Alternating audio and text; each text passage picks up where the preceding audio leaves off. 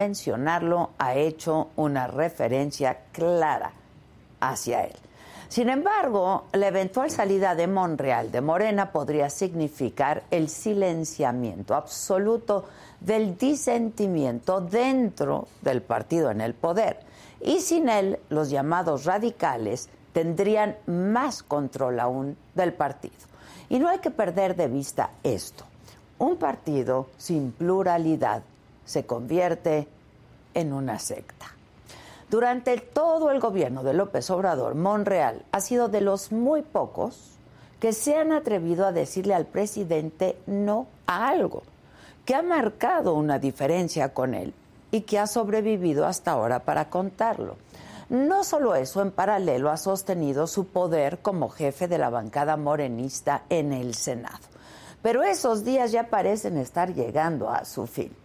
Desde Madrid, España, país con el que el presidente pues no tiene entre sus afectos, Ricardo Monreal confirmó que sostiene negociaciones en torno a su candidatura presidencial con los dirigentes de la Alianza Va por México integrada por el PAN, el PRI y el PRD. Un posible candidato de la oposición podría emanar del propio partido en el poder. De ese calado sería la fractura dentro de Morena.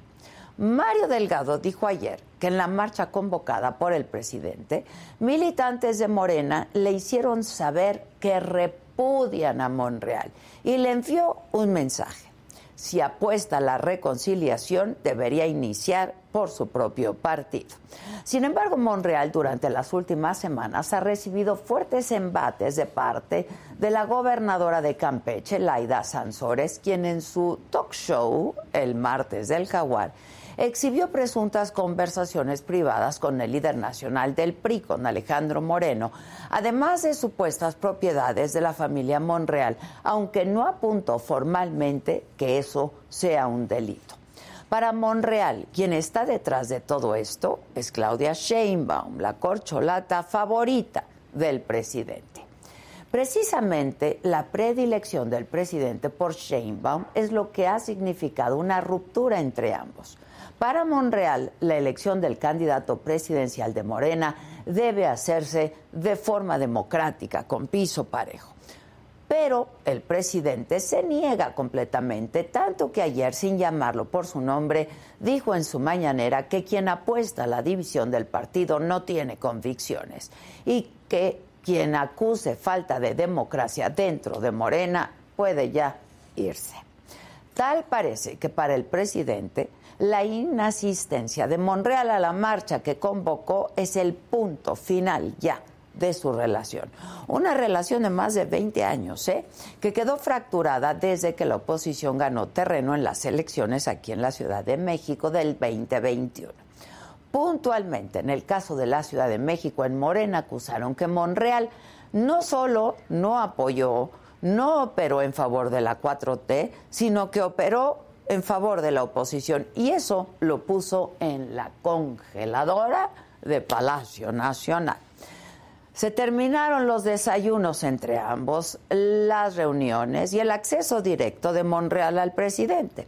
Desde entonces López Obrador no lo recibe, no lo escucha y solamente una vez ha mencionado su nombre como una posible corcholata. Pero Ricardo Monreal no es un novato, ¿eh? Sí le sabe a esto. Si se va de Morena, no sería la primera vez que se baja de un barco. Con más de 40 años de vida política, el actual senador ha militado en el PRI, en el PRD, en el PT y en Morena. Los últimos 20 años ha seguido a López Obrador en su andar político. Ha sido un hábil operador. La 4T le debe a la audacia de Monreal la construcción de alianzas, de negociaciones para concretar la creación de la Guardia Nacional y sus tres leyes secundarias. El éxito también de la revocación de mandato en el Senado y también la consulta popular. No es una cosa menor su capacidad para operar políticamente. Ricardo Monreal sigue todavía como líder de Morena en el Senado, pero los radicales ya le están buscando un reemplazo. En la palestra se ha colocado el nombre del exgobernador de Tlaxcala, José Antonio Álvarez Lima. una de las voces que más ha criticado a Monreal en lo público y en lo privado con otros senadores de Morena. Si Ricardo Monreal se va de Morena, la evaluación de daños tendrá que hacerse con la cabeza fría, porque el partido en el poder estaría perdiendo, insisto, a una voz crítica y a un fuerte operador político. Sin mayoría absoluta en las cámaras y con el último tramo del sexenio todavía por delante, habría que analizar si de verdad la 4T puede darse ese lujo. La marcha del presidente ocurrió el domingo, ahí no estuvo Monreal, porque más bien él está emprendiendo su propia marcha hacia la puerta de salida. Pero el no retorno podría ser más bien para Morena, porque la verdadera pregunta es, ¿de verdad el partido gana algo dejando ir a Monreal? Yo soy Adela Micha.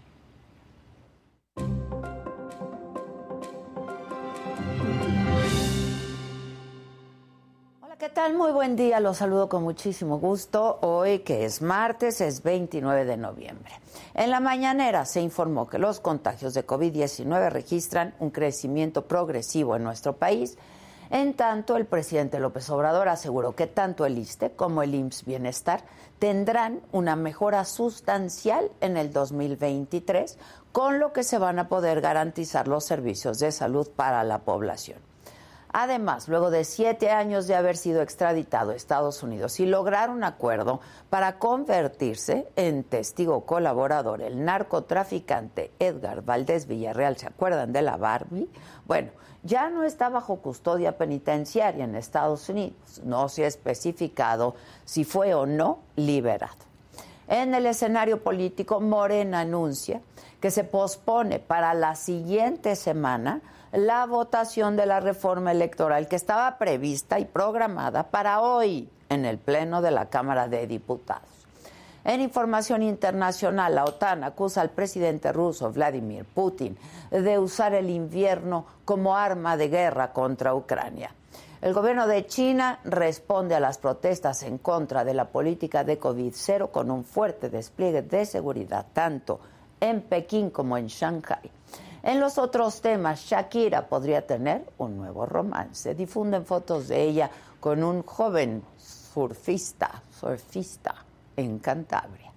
En el Mundial de Qatar, un hombre llamado Mario Ferri irrumpe en la cancha durante el partido Portugal-Uruguay con una bandera del arco iris y en su playera se leían los mensajes Save Ukraine, salven Ucrania, Respect for the Iranian Woman, respeto por las mujeres iraníes. De todo esto y mucho más estaremos conversando esta mañana aquí en esta mesa eh, de Me lo dijo Adela. Y por supuesto nos vamos a enlazar en un momento más con Ricardo Monreal, quien sigue en Madrid, en España. Comenzamos.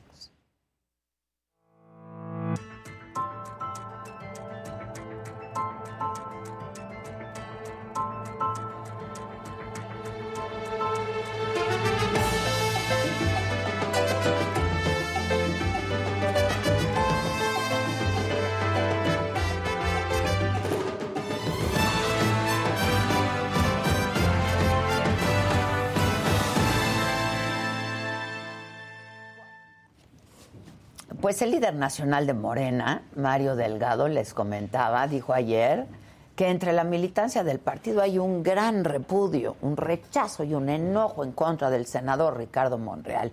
Y le pidió que si quiere una reconciliación nacional, pues primero debería comenzar al interior de su partido. Dijo que Monreal no está descartado como corcholata para la candidatura presidencial. Vamos a escuchar lo que dijo Mario Delgado. Ayer la gente estaba verdaderamente irritada con los comentarios del senador Monreal. Se lo digo de buena lid, sin ninguna intención. Es que ese tipo de actitudes la gente lo registra y no lo perdona. Ayer tuve muchas manifestaciones de rechazo a eh, pues las actitudes o declaraciones del senador eh, Monreal. Y pues creo que es algo que tiene que, medir, que calcular, eh, porque ganarse el repudio de la gente en base a estas eh, declaraciones, pues después va, a él le va a provocar, creo, pues un ambiente muy eh, complicado en nuestro movimiento. Entonces, en todo caso, él tendría que tener una comunicación más eh, eficaz y explícita, pues para que no genere este repudio. Bueno, y justamente nos enlazamos en este momento vía Zoom con Ricardo Monreal, líder de Morena en el Senado.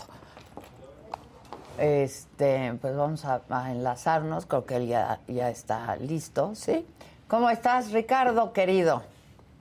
¿Qué tal, Adela? ¿Cómo te va? Desahogando una agenda este, de la interparlamentaria México-España. Eh, alejado del bullicio.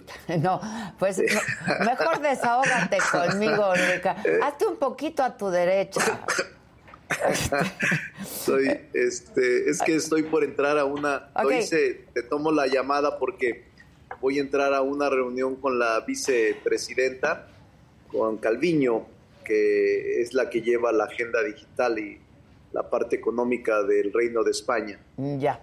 Y este interesante, pero a ver, lo quise hacer por respeto a tu auditorio, muchas gracias. y a ti. Como siempre. Este, me salí un rato aquí a, a una cafetería, ojalá y no se corte la comunicación. No, espero que no. Yo te agradezco como siempre tu disposición y, y, bueno, que, que, te hagas disponible para poder conversar. Desahógate conmigo. ¿Cómo viste la marcha del domingo? No, yo, yo creo que fue una marcha importante. Yo no puedo descalificarla. Creo que lo que se advierte es mucha fuerza, mucho poder de convocatoria del presidente. La vi desde acá. Estábamos en una reunión previa con eh, legisladores, eh, Senado, con la presidenta del Congreso, presidente del Senado, y me pareció una marcha con mucha energía y obviamente no me extrañó el que el presidente concite a tanta gente a su alrededor. Si como líder social convocó a un millón de personas en el desafuero, sin estructura, sin recursos, sin poder. Yo creía y lo vaticiné días antes que sería una marcha de cerca de dos millones de personas. Creo que oficialmente es 1.2, pero es una cantidad enorme de personas que marcharon en torno al presidente López Obrador. Bueno, pero entonces... Y que no puedes restarle importancia a este apoyo popular que registra el presidente. Apoyo popular, pero bueno, también, pues tú lo dices, ahora con recursos, ahora con toda la estructura, es una marcha de Estado, ¿no? Desde el poder. Sí, eh, él, eh, aparte de ser el líder social más importante de los últimos años, Adela, pues es jefe de Estado es jefe de gobierno, porque en el caso de México eh, concentra ambas figuras, jefe de Estado, jefe de gobierno. Por ejemplo, acá en el Reino Español hay un jefe de gobierno y hay un jefe de Estado. El jefe de Estado es el monarca, el rey, y el jefe de gobierno es Pedro Sánchez.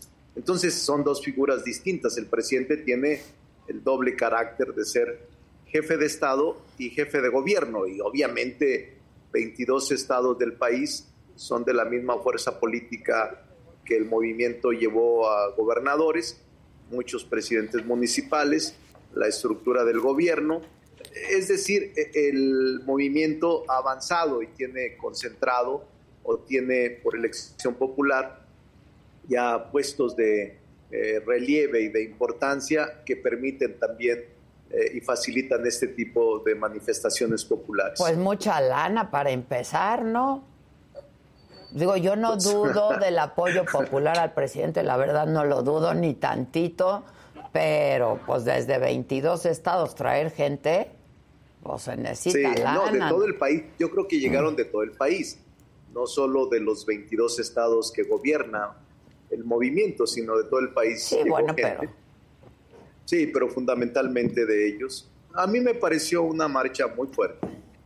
Lo vi desde acá. la vez pasada vi personalmente, presencié la del día 13 y esta no pude presenciarla personalmente, pero vi imágenes eh, a través de la televisión, que la estuvieron pasando casi seis horas ininterrumpidamente. Bueno, por eso. Pero ¿cuál fue el objetivo de esta marcha? Que a nadie nos sorprendió el poder de convocatoria, ¿no? Eh, del presidente de la República.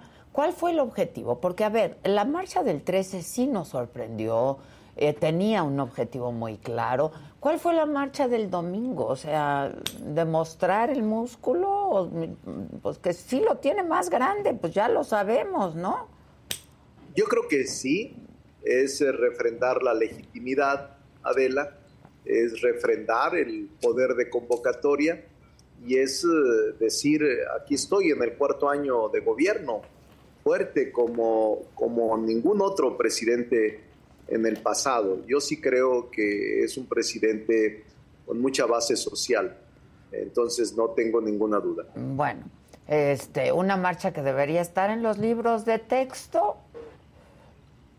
Es una manifestación popular que no hay que restarle importancia, pero no sé si para ese nivel de estar en los libros de texto. Pues digo, ya sabes que se casa Claudia Sheinbaum, ¿no? Anunció que se casaba.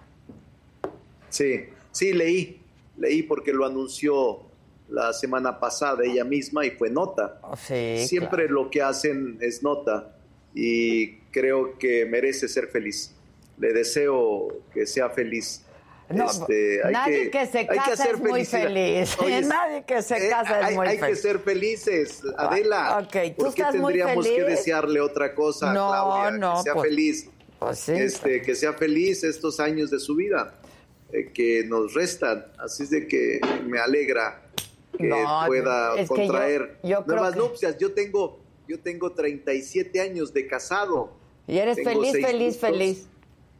Feliz, feliz.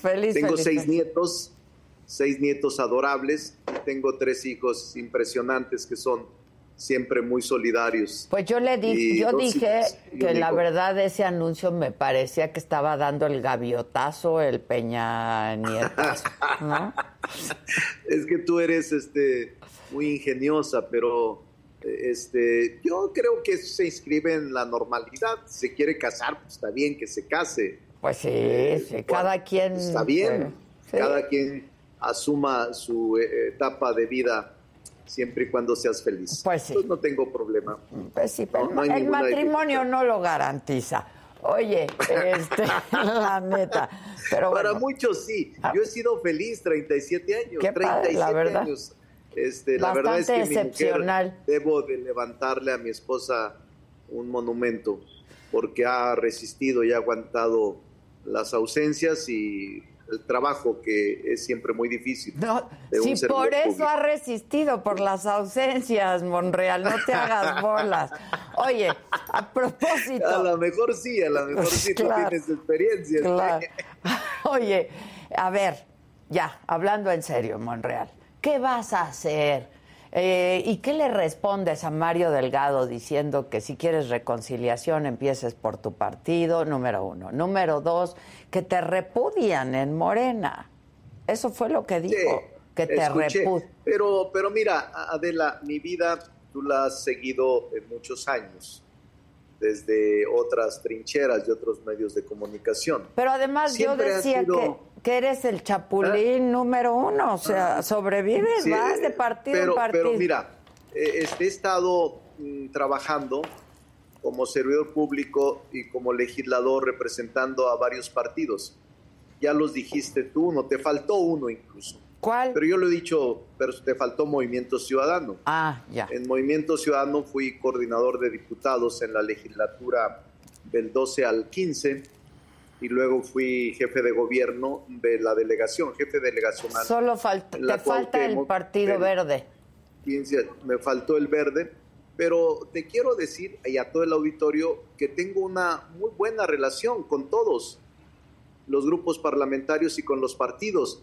Tengo la capacidad y la, diría, franqueza de tener una buena relación con los dirigentes y militantes del PRI, con dirigentes y militantes del PAN, con dirigentes y militantes de, del PRD, del PT, de MC.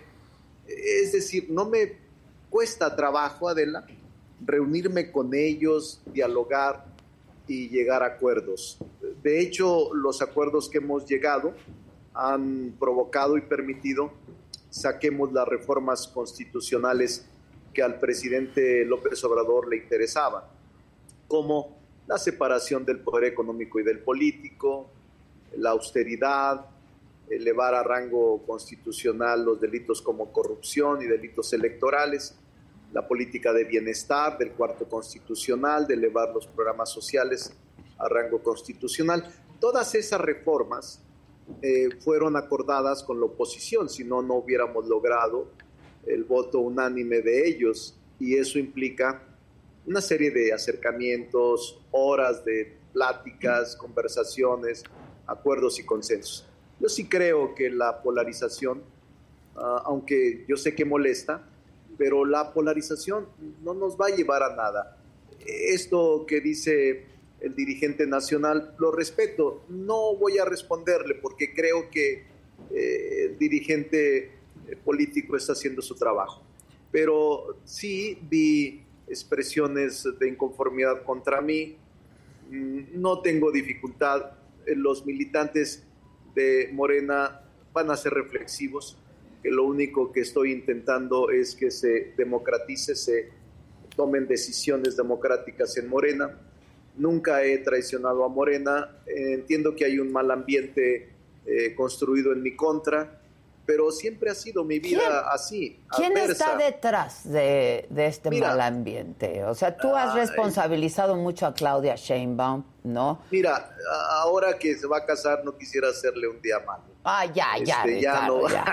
A ver. No, pero mira, seamos serios. Ver en las redes, ver en las redes el clima de linchamiento que hay contra mí. O sea, es muy fácil verlo sí, por eso. Es, eh, ¿Quién está detrás? Hay un, clima, hay un clima de linchamiento que creo es desafortunado, porque en lugar de generar un proceso de unidad, están generando un proceso de purga, purga. Y supongamos, Adela, que tengo lo que dicen las encuestas más, eh, más eh, desafortunadas para mí, que dicen que tengo el 10 o el 12% de la intención del voto. Sin ese 10, sin ese 12%, no gana Morena. En el caso de que yo decidiera salirme, quizás no, me, no pueda convencer al 10, al 12%, pero quizá convenza a otro número de ciudadanos igual fuera de Morena. A ver, Ricardo, también así como hay repudio, también hay eh, aliento de muchos ciudadanos. En la Ciudad de México me encuentro en los aviones, en los aeropuertos, en, aquí mismo en la Complutense, alumnos de posgrado que me decían, ¿por qué no se sale de Morena, doctor? Ya, ¿por qué no busca Por eso, es que eh, estás que te vas y te vas y te vas y te vas y no, te has ido. A ver, Ricardo, porque esto ya no es serio. No, no, por eso, pero yo no he dicho, salvo la canción de diciembre, yo tengo que cuidar los ritmos y cuidar también, Adela, dónde le sirvo más al país.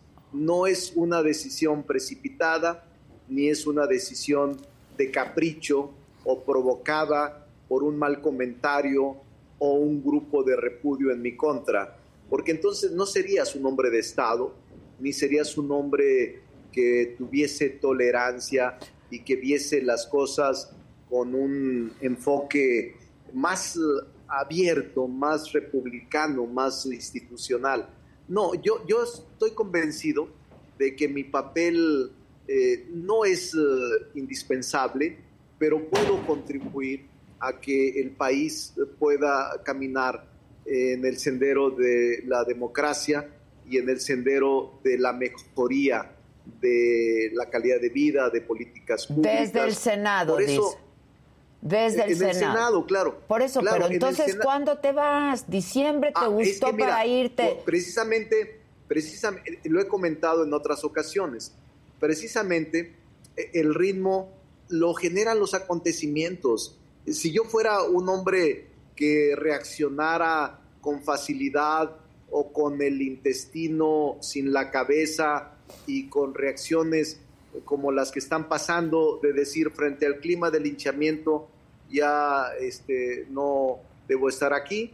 eh, sería muy fácil para ellos y no creo que para mí sea correcto que me salga por la puerta de atrás, porque no han sido 20 años, Adela, 26 años al lado del presidente de la República, 26 años construyendo este movimiento y quienes me atacan más son los neomorenistas, aquellos que no estuvieron en una sola manifestación, en una sola casilla, en una sola marcha de los años eh, difíciles para nosotros. Son los que más me atacan y son los que tienen un interés creciente de una persona la candidatura. Y yo les digo que se equivocan porque si continúan con este clima de linchamiento, no quedará partido alguno para poder ratificar que el movimiento siga ganando elecciones. Eso es lo que creo y por eso me mantengo estoico a pesar de las dificultades, a pesar de las agresiones, porque finalmente ellos no van a decidir mi destino y mi futuro político. Lo vas a decidir tú, por eso, pero entonces lo vas a decidir tú, tu destino político. Claro, claro que lo voy a decidir yo y eh, lo decidirá en su momento. No quiero incurrir en la fábula de Juanito y el Lobo, que por decir tantas veces que venía el lobo, al final Juanito perdió credibilidad y cuando llegó el lobo ya nadie salió en su auxilio. No, no es eso. Entonces... por eso tomo mis decisiones con calma. Lo que sí te digo y te aseguro es que serás de las primeras cuando tome una decisión. Tú serás una de las primeras que sepa que ya decidí eh, la, la toma de mi futuro político. A ver, es en decir, México. De, que te vas de Morena, te vas, pero estás viendo el mejor momento para ir. No quiero, no quiero poner eh, en tu boca o en mi boca decisiones definitivas que estoy valorando, este, eh, Adela. Mira, he platicado mucho con todos y obviamente percibo que en el país hay una hay un interés de competencia leal en las elecciones. Pero esto no va a ocurrir. A ver, Ricardo, tú eres un hombre inteligente, eso no va a ocurrir. a ver, de acuerdo, Adela, yo te digo, internamente creo que es difícil, internamente en Morena, pero entonces hay que construir con inteligencia tu futuro. Y para construirlo tienes que hablar con todos, porque no puedes irte por la puerta de atrás sin ninguna base o sustento donde puedas ayudarle al país. Lo entiendo. Si te vas al vacío, si te vas al vacío, ¿en qué ayudas? Finalmente no serás más que en dos meses un desaparecido o un damnificado político sin ninguna repercusión y sin ninguna consecuencia. para el futuro del Entonces, pero sí entiendes que en Morena, por lo pronto, no tienes un futuro político, al menos no el, futuro político que tú quieres, ¿no? Sí creo, y creo que en Morena eh, estoy en un momento quizás en un sector, eh, no en todo Morena, porque cuando voy a los estados, los morenistas, aquellos a los que no se les ha tomado en cuenta, los morenistas que han dado su vida eh, en la lucha y que cuando ganan los estados no los toman en cuenta, que los desprecian, que no son tomados en cuenta para acceder al poder ni tener una posición política modesta, sino que solo son usados para las campañas y para conseguir los votos y cuando ganan llaman a los mismos, reciclan a los mismos. Lo puedes ver en todos los estados del país. Esos morenistas que están lastimados, que han sido despreciados, que no han tenido ninguna alternativa ni ninguna oportunidad, esos morenistas piensan como yo. Y esos morenistas saben que debemos dar la lucha adentro y hacer un pacto nuevo con quienes van a ser gobernantes nuestros, porque siempre que ganan, los morenistas de base, los fundadores de Morena, son despreciados, son ninguneados y no son tomados en cuenta por ningún gobierno que Morena asume en los estados del país. Con ellos quiero hacer alianzas y por eso no hablo de las cúpulas, no hablo de la dirigencia ni de la nomenclatura, hablo de la base social y por ellos me mantengo luchando, pero también estoy muy consciente de mi lugar y de mi papel. Y yo he dicho que estaré en la boleta, he dicho que lucharé por contender y suceder al presidente de la República la buena. He dicho que me siento con más capacidad y con más talento para ofrecer un país de reconciliación y he dicho que es más fácil consensar y reconciliar que confrontar y sembrar odio y rencor. Ahora este clima que hay contra mí es de odio, es de odio de un sector.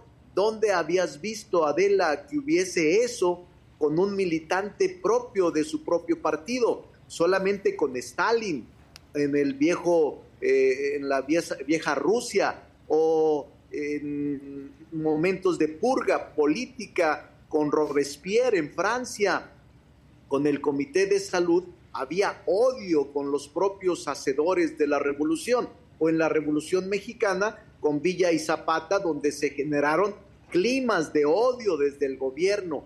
Eso no ayuda, no construye el futuro del país y yo estoy en contra de eso. Por eso a los que generan odio, yo les tiendo la mano y les digo la reconciliación es lo más conveniente para el país y voy a seguir luchando a pesar de este clima de linchamiento que yo veo que está debidamente orquestado, desde el poder y empujado. Desde el ¿Eh? poder, Monreal. Puede ser, puede ser, no lo niego y en su momento lo habremos de enfrentar. No les tengo temor. Yo del único que tengo temor es de Dios y del Santo Niño de Atocha, tú lo sabes muy bien pero... Que no te está ayudando, ¿eh?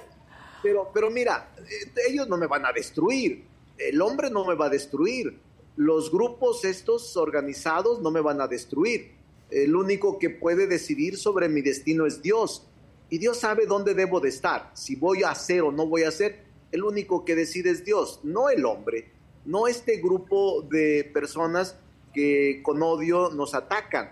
¿Qué ganan con atacarme con odio? porque dicen que no coincido con el presidente, porque dicen que tengo mi opinión propia, porque dicen que tengo mi opinión sobre la reforma electoral, que tengo una autonomía de carácter, por eso soy traidor. Pues sí, así los acusaron a muchos eh, héroes nacionales de traición, desde Hidalgo, Morelos, Zapata, Villa, Madero, todos eran acusados de traición por su pensamiento frente al Estado y frente al poder. Yo estoy tranquilo, Adela, eh, confío mucho en Dios y me refugio mucho en mi familia, en mi familia y en mis verdaderos amigos que al final son lo único que quedan. Y yo a ti te considero, por ejemplo, al margen de tu función como periodista, una verdadera amiga. Y al final nos quedaremos solos, al final de la vida, pero recordaremos esta etapa tan bonita del México moderno, y del México del futuro que estamos eh, observando y que estamos eh, tratando de que mejore para nuestras generaciones futuras. Ahora, ya también te van a quitar de la coordinación de la bancada de Morena. Ah, es probable. Nadie está sometido a ninguna posición eterna. No tengo problema. Yo tuve un acuerdo con el presidente López Obrador, como lo tuve en la jefatura de gobierno. En ese momento no se cumplió eh, tengo un acuerdo con el presidente de que estaría en la coordinación. El presidente de la República es el que decide y yo no tengo ningún problema con él. Eh, le tengo respeto.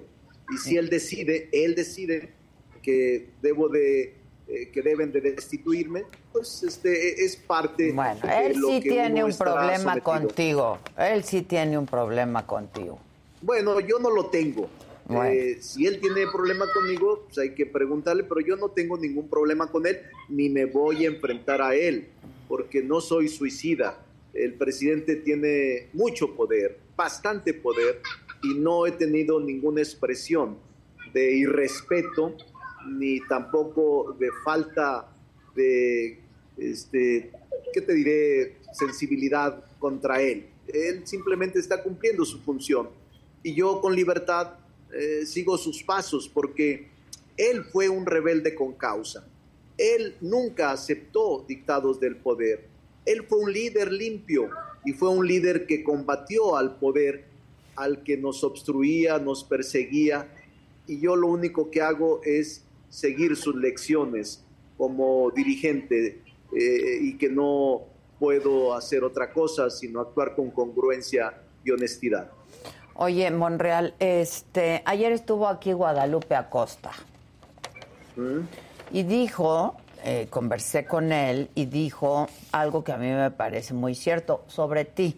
Dijo que no por huir del dedazo presidencial creas que en la oposición te va a elegir el dedazo. no, yo nunca iría a eso. A ver, entonces. Nunca iría a eso. Primero, yo no he construido ninguna alianza con ellos, he hablado con todos. Tengo un respeto de verdad serio por Guadalupe Acosta. Creo que están intentando construir una alianza, pero yo no quiero dividir a ningún partido, ni en el PAN, ni en el PRI, ni en el PRD, donde cada uno tiene sus personajes, tiene sus aspirantes a candidatos presidenciales y les deseo suerte ni nunca he pedido ser yo el abanderado único de la oposición o de la alianza, ni siquiera he platicado con ningún partido sobre eso. Hemos platicado de políticas públicas, hemos platicado de mecanismos. no, de verdad. Ricardo, también tontos no somos, ya. No, pero mira, no he platicado que los políticos no, no, no, no, no, de verdad, no, nadie me ha ofrecido nada y hemos platicado simplemente con todos sobre la política. En eso sí yo te doy la razón, pero yo nunca he planteado que quiero ser candidato único de la mm. oposición o que yo me voy a someter o no a los designios de la oposición. No, yo les agradezco, por ejemplo, al PRD que se pronunció. Le agradezco al PAN, en concreto a Santiago Krill, que eh, me pide que eh, discutamos el plan de reconciliación que planteé hace 12 días pero no estamos hablando de candidatura presidencial. Yo voy a mantenerme luchando aquí hasta donde se pueda, hasta donde la dignidad me dé. Actúo con tolerancia a pesar de los insultos, a pesar de este clima que se está desatando en mi contra, pero así ha sido mi vida y confío mucho en Dios, en que se van a aclarar las cosas y que yo voy a mantenerme con seriedad y con cuidado, este, con tolerancia. Una de las virtudes de la política Adela, es la tolerancia. Y la paciencia. Y la sensatez, la sensatez. No actuar de manera precipitada, arrogante o soberbia y ver lo que está pasando en el país. Es lo que hace falta, serenidad para analizar lo que está pasando en el país y yo estoy actuando de esa manera. No estoy exento de nada, de nada, ¿eh? Este, y pueden pasar cosas contra mí en cualquier momento, pero por lo pronto ahora tengo que ir a la cita con la vicepresidenta. Oye, nada más rápido, este, ¿viste que Morena anunció que se pospuso para la siguiente semana la votación de la reforma electoral?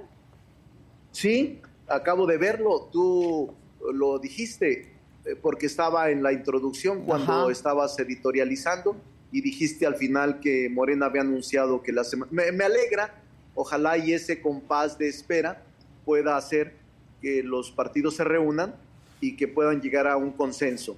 Lo podemos lograr. Hay que hacer un esfuerzo de conciliación y lograr que los partidos acompañen esta reforma. Todas las reformas electorales, Adela, eh, sobre todo por la materia, lo, lo, aconsejable es que sean acompañadas por unanimidad. Así han sido las últimas cuatro reformas por todos los partidos. Ojalá y esta no sea la excepción y pueda haber una reforma que a todos satisfaga.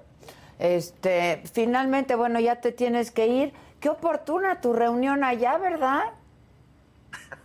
Fue muy importante después de siete años. No, oportuna, te la, la este, reciclaste. fíjate que nos han tratado muy bien los españoles. El gobierno español, que va el 15 de diciembre, estamos, eh, el gobierno está preparando una reunión binacional México-España después de la interparlamentaria en 15 días más, y nos trataron muy bien, eh, tanto el Congreso como el gobierno español de verdad hay mucho interés y mucho respeto por México. No hay ese clima que se decía de hostilidad, de agresión. En la calle, en las reuniones, en la interparlamentaria, nos han tratado con mucho respeto. Así es de que un saludo a, todos los países, México y España, deben de reforzar su relación y fue muy oportuno. Oye, pues no está en los afectos del presidente de España. Sí fue muy oportuno, efectivamente. Tu no, pero se van a mejorar las relaciones. Nos conviene, es nuestro segundo socio comercial. No, claro, yo no digo que no nos después de Estados Unidos, es España. Y creo que debemos de mantener una buena relación con todos los países del mundo, pero España es clave para México. Oportunísima el reciclaje de la reunión. Nos veremos. Gracias, Yo voy Monreal. con la primera vicepresidenta de aquí de, de España, que es una mujer extraordinaria, a ver la agenda digital y la agenda económica que aquí están. eh, de verdad es una, va a ser una plática muy interesante con la primera vicepresidenta. Oye, pues ahí, sácame una, una entrevista, haz tu gestión para que me vaya yo a entrevistarla, estaría interesante. Órale. Ya estás. Sale, Gracias. Ricardo. Monreal. Gracias, muy oportuna. Eh, bueno, este, cambiando de tema, esta noche, en punto de las 7, como todos los martes, mi programa de la saga, hoy es con Daniela Romo. Está increíble, Daniela. Me lo dijo Adela. Este, este amor a las madres es muy impresionante, ¿no? Este, sobre todo los mexicanos que tenemos esta- la figura materna, sobre todo en, en este lado del continente. Pero Este, ojalá respetáramos más, porque se les olvida tantos hoy en día Sí, su figura materna. ¿Y por qué maltratan tanto a las, a las mujeres? mujeres. Yo- ¿Y pero tú bueno, crees que aprendimos algo con la pandemia? yo creo que O no aprendimos ni madres. No aprendimos ni madres. La verdad, no. o sea, te lo digo. Cuando a ti te dicen tienes cáncer, en el caso tuyo, ¿cómo fue? Porque además, pues tenías de los peores cánceres, un grado ya muy, Muy fuerte, elevado, sí. muy fuerte. Se me cayeron las nachas y nunca las he podido recoger. Y de repente dije, no, no puedo llorar, no puedo ser débil, no puedo... O sea, esto es lo que tengo que hacer. Si tengo cáncer, pues es que tengo cáncer y tengo cáncer, ¿ya qué hago? que nunca mío serás, de mí enamórate.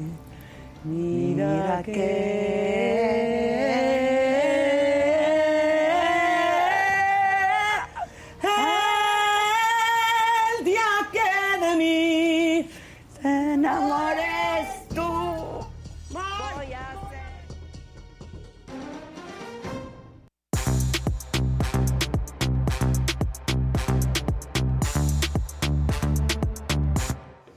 Buenos días. Buenos días. Se ve padrísima, estuvo padrísima la Sí, entrevista. la no verdad, dejen de sí. verla hoy, 7 de la noche, por este nuestro canal de la saga. Sí, señor. ¿Cómo estamos hoy? ¿Todo chido? Todo chido, todo Una chido. mujer que además a partir de ese momento que le preguntas que se le caen las nachas, Volvió a nacer. volvió a nacer y ha sido una de las voces más fuertes para que se estén constantemente checando las mujeres, ¿no? Sí, Digo, hasta caray. con Salud Digna ha hecho campaña, todo, Sí, pero sí, no sí, para sí, de hablar sí. de eso. Muy inteligente Daniela Roma, además, y muy chistosa, muy simpática. Ah, es muy simpática. ¿No se acuerdan su programa Sí, cómo de no. variedades? Sí, sí.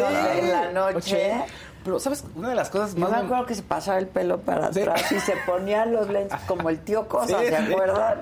Uno de los momentos creo que más importantes en la televisión fue cuando, ¿te acuerdas que hubo un segmento en unas Olimpiadas con Daniela Romo y Arreola y Juan José Arreola? ¿Te acuerdas que Claro, platicaban? lo platicamos. Y, y además, eh, padrísimo, porque... Increíble, Daniela. con- Bueno, Daniela es una mujer muy inteligente, no, no, no. ¿eh? Claro. Muy educada, muy- muy culta, muy leída.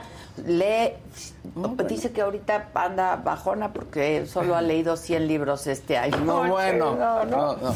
Este- Pero ahí le, le dio, el- o sea, se le puso al brinco y- ¿Cómo? Y, y un buen diálogo con los dos. Sí, ¿no? Porque trataba de, no, no, usted no, señorita. Ella, no, maestro. le Sí, decía. hablamos de eso. Y Juan José Arreola con su capa, ¿se acuerdas? Sí. Sí, no sí, sí, sí. es un momentazo en la televisión. Un ¿eh? intelectualazo. Un ¿no? intelectual con Juan una- José con un artista- escritor, con un artista prolífico. Y entonces con un artista, ¿no? De la, Claro. de, del- de- De Televisa, de popular, Popular, claro. ¿no? Este, Pues sí. pues, pero fue una fórmula increíble. Y hablamos de eso, por supuesto. No dejen de ver las 7 de la noche, Daniela Romo, hoy, en nuestro canal. De En la nuestro canal. Ya, miren, ya tenemos que nuestra boutique, nuestro Ya. bazar, Sí. nuestro canal, Exacto. nuestros programas. Sí, ¿no? sí, sí. Que- que ahí vamos, ahí vamos. ahí vamos. Nuestra tienda de perfumes que la gente critica y pide y exige que dónde está el perfume. Critica Están porque no hay, no porque no. aguanten, no es fácil. No, no es fácil, No es ¿eh? fácil sacarlos de ahí. Todo, todo. No es fácil. Y to- sobre todo internet no es fácil. Parece sencillo, pero no es nada fácil. No, ¿eh? no nada uy, fácil. nada fácil. nada Eh, no, fácil. No. Bueno, ¿con quién empezamos, muchachos?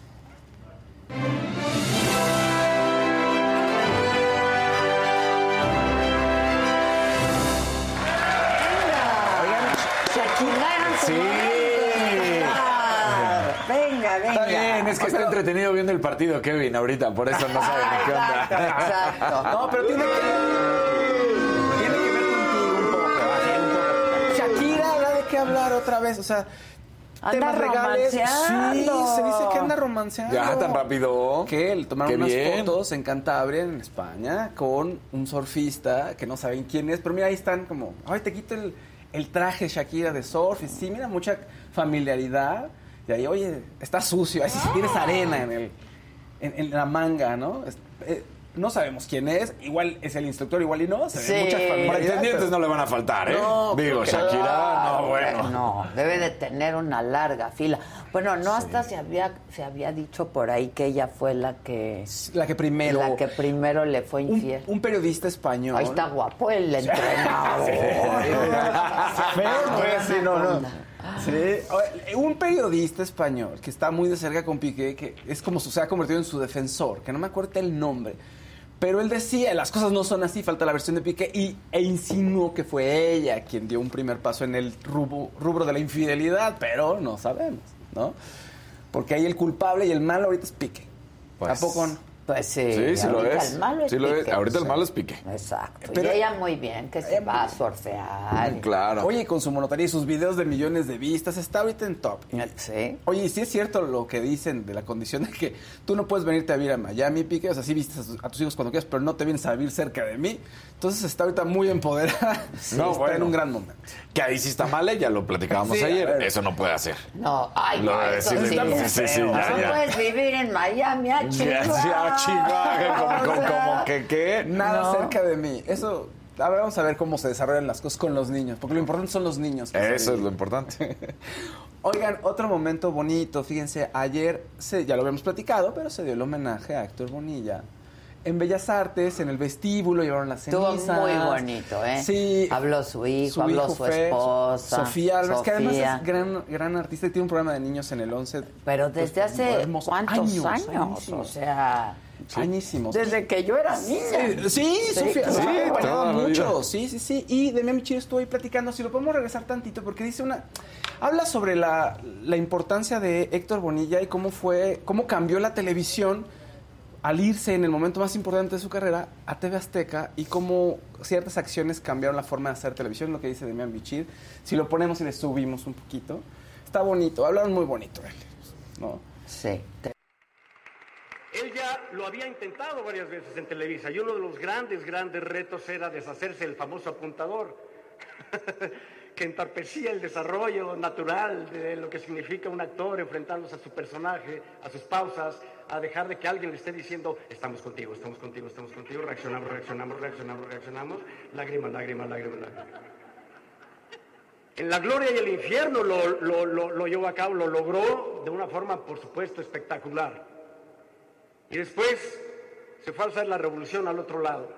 El resto es historia. Muchos de nosotros hicimos mucha televisión, televisión importante. Mira, todo lo que hizo, o sea, ese parteaguas de abrir, eh, irse a la otra televisora, y a quién se refiere, pues obviamente a Pigmenio, ¿no? De las claro. telenovelas que se hacían en la, en la televisora de enfrente, le decían ellos, pero ve una camada de, de artistas y sí hubo un resurgimiento en la televisión, eso sí es Sin duda. Y la telenovela, Vela. o sea, las Claro. primeras que hizo Azteca. No, bueno, fueron un parteaguas, la verdad. Sí. Mirada de mujer, o de sea, mujer. esa fue... Sí, no, no, Con no, lo vivías claro. ahí, ¿no? Sí. Entonces, y Bichir ahí se también se dio a conocer, en ese, en ese, en esa camada de actores que se fueron para el otro lado, pues ahí se dieron a conocer. Entonces Héctor Bonilla, pues, tipazo, genial, Genial. ¿no? Bueno. Oye, dos notas en una.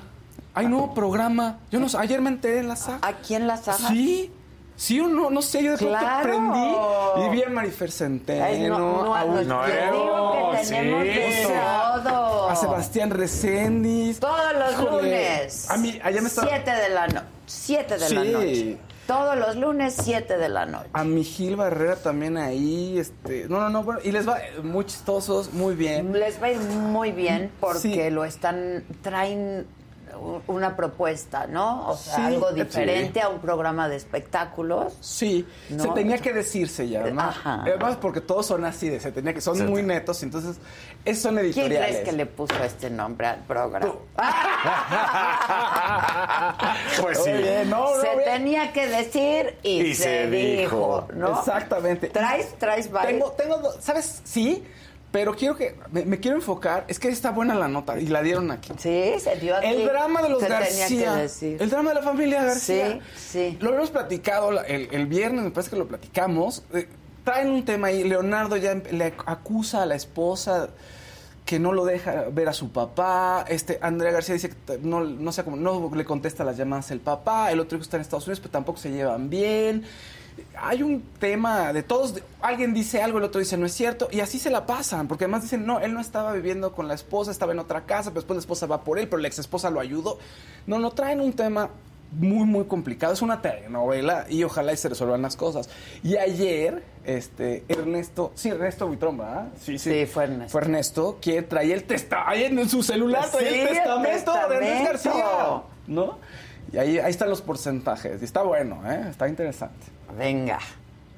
A ver, ¿quién se va a quedar con la fortuna de don Andrés? Porque el alegato de Leonardo es que Margarita lo está sopiloteando para poderse quedar ella con el dinero. Eh, totalmente falso, eh, totalmente falso, eh, aquí da un poquillo de charol, pero las Pero cantidades como suéltalo, te están... pareces a Pero Joaquín ese- Muñoz, así, Joaquín Muñoz, así están es "Oye, aquí tengo unas fotos de, de Juan Gabriel, pero no quiero que las vea. Bueno, ver, no, exclusiva, enséñala. exclusiva. Sí, El testamento pues está de la sí. siguiente forma. Eh, El 20 Para es Margarita. para Margarita, el otro 20 es para su mamá.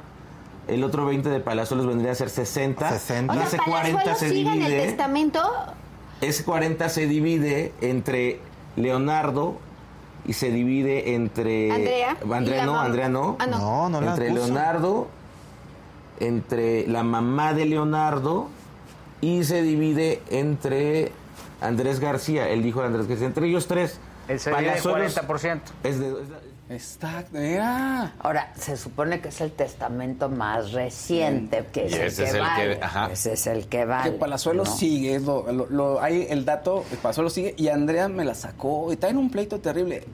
Hace unos meses ella había dicho que pues había abuso sexual de parte de su papá, pero después ella dice que no es cierto, que ella no lo dijo.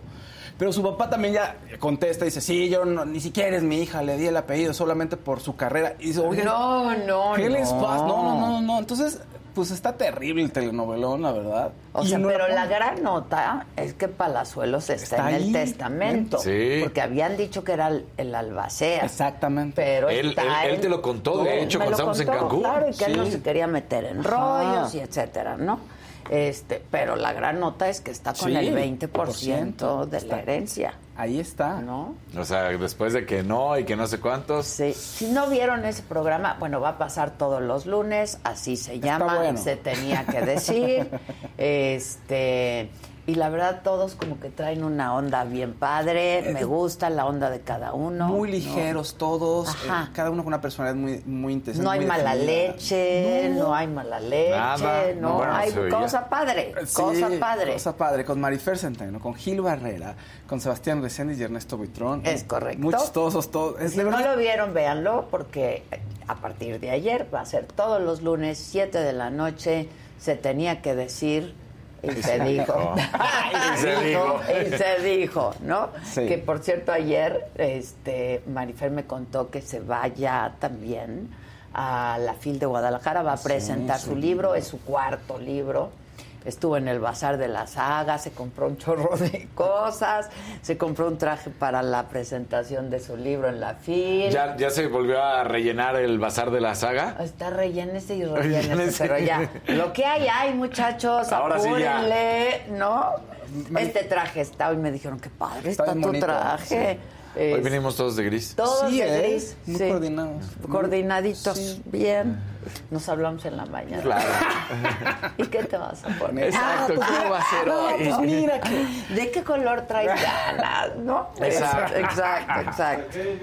Oye, pero hasta Kevin viene de gris. Hasta el Kevin. Bueno, olvídate de qué color viene, viene. ¿Sí? O sea, llega, llega y a tiempo llegó hoy. Y me lo presume, le digo, pues es tu obligación. Sí, o sea, exacto. No, pero en las mañanas sí llega rudo, ¿eh? ¿No has visto cómo llegan las mañanas con la moto y luego trae Ah, como sí, un... la botota y la de y- esta Sí, y y la- trae como una armadura y que yo lo veo y Sí, me va a saltar. y que no es hace que- bien, que hace bien, la verdad. Y trae su chamarra esta que se Sí, ve en la, la- la noche. moto y ¿no? todo. Ya te dije que subas al bazar porque hay un pantalón del mismo material. te lo mando ahorita. Bueno, te lo, ha- te lo hago llegar. Te lo traigo. Te lo- Para que descuento de nómina. Órale, pues ya viene, ¿no? Sí, pues sí, ya viene. pues claro. Bueno, Oigan, momento bonito. Bo- Ah,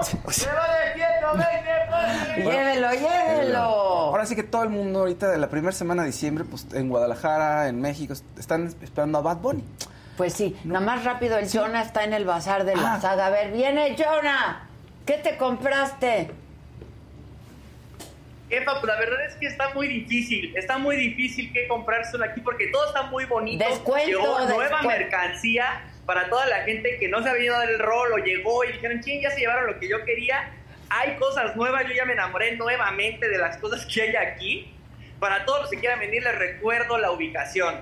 Avenida de las Palmas, 936, piso 4, nueva mercancía. Sigue habiendo también sorpresas para todas las personas que vengan y hagan una compra mínima. Va a haber Hay rifa. dos chamarras que están en rifa ahí. ¿Van de rifa? Que va a haber rifa.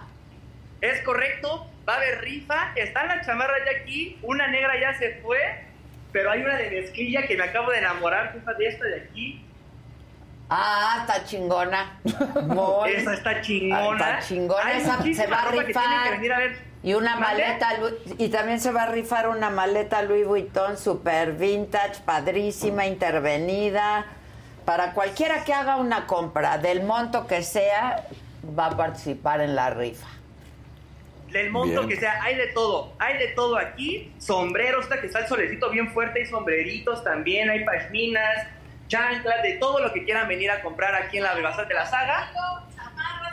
Chamarras para el frío también. Exacto, de Tocho Morocho. De Tocho Morocho, jefa, de Tocho Morocho. Ya le dijo la jefa, va a haber sorpresas. Siguen las rifas para todos los que quieran venir. Vengan, vengan, hay cosas padrísimas. ¿Ya compraste? ¿Ya compraron? Que ya compraron. Pues ahorita, hasta ahorita, todavía no, no, no, no hay, este, no hay mucho movimiento. No, porque Pero acaban de abrir, abrir. entonces, bueno, abren a las abrir, hay que- 10, hay que- hay que abren a las chance. 10. Pero apúrenle porque sí se está yendo la merca, ¿eh? Pero, pero rápido, rápido, rápido, porque si se está yendo rapidito. Yo ya voy a empezar a apartarme lo mío porque si no me van a ganar. Ya estás, compra tus regalos de Navidad. El mío lo puedes comprar ahí. De una vez ya estuvo, ¿no? Ya. De hecho, Y luego se vuelve a poner. Exacto. Se merca dos veces, muchachos. pero- No, lo que me regalan no lo vendo. Eh, Sí se ve muy cambiado, ¿eh? ¿Cómo? Muy, muy cambiado ¿No subiste todo. ayer? Pues sí, por- sí, ayer sí subí, pero no, Ayer del fin de no, semana. yo no subí ayer. Pero el fin de ¡Sube! semana. Ahorita subo, sí, el sí, sí. viernes- No, no, Sube. pero el viernes se cambió, o sea, del viernes acá. Ah, no. Se ha cambiado muchísimo. El sábado y el domingo hice otra curaduría. Está cañón. Es un trabajo muy fuerte el que he hecho, ¿eh, muchachos? Sí, sí, sí. 50, le doy uno, le doy dos, 50, le doy tres, le doy cuatro, por 50, le voy a dar cinco y le voy a dar media docena. Esos tres son nuevos.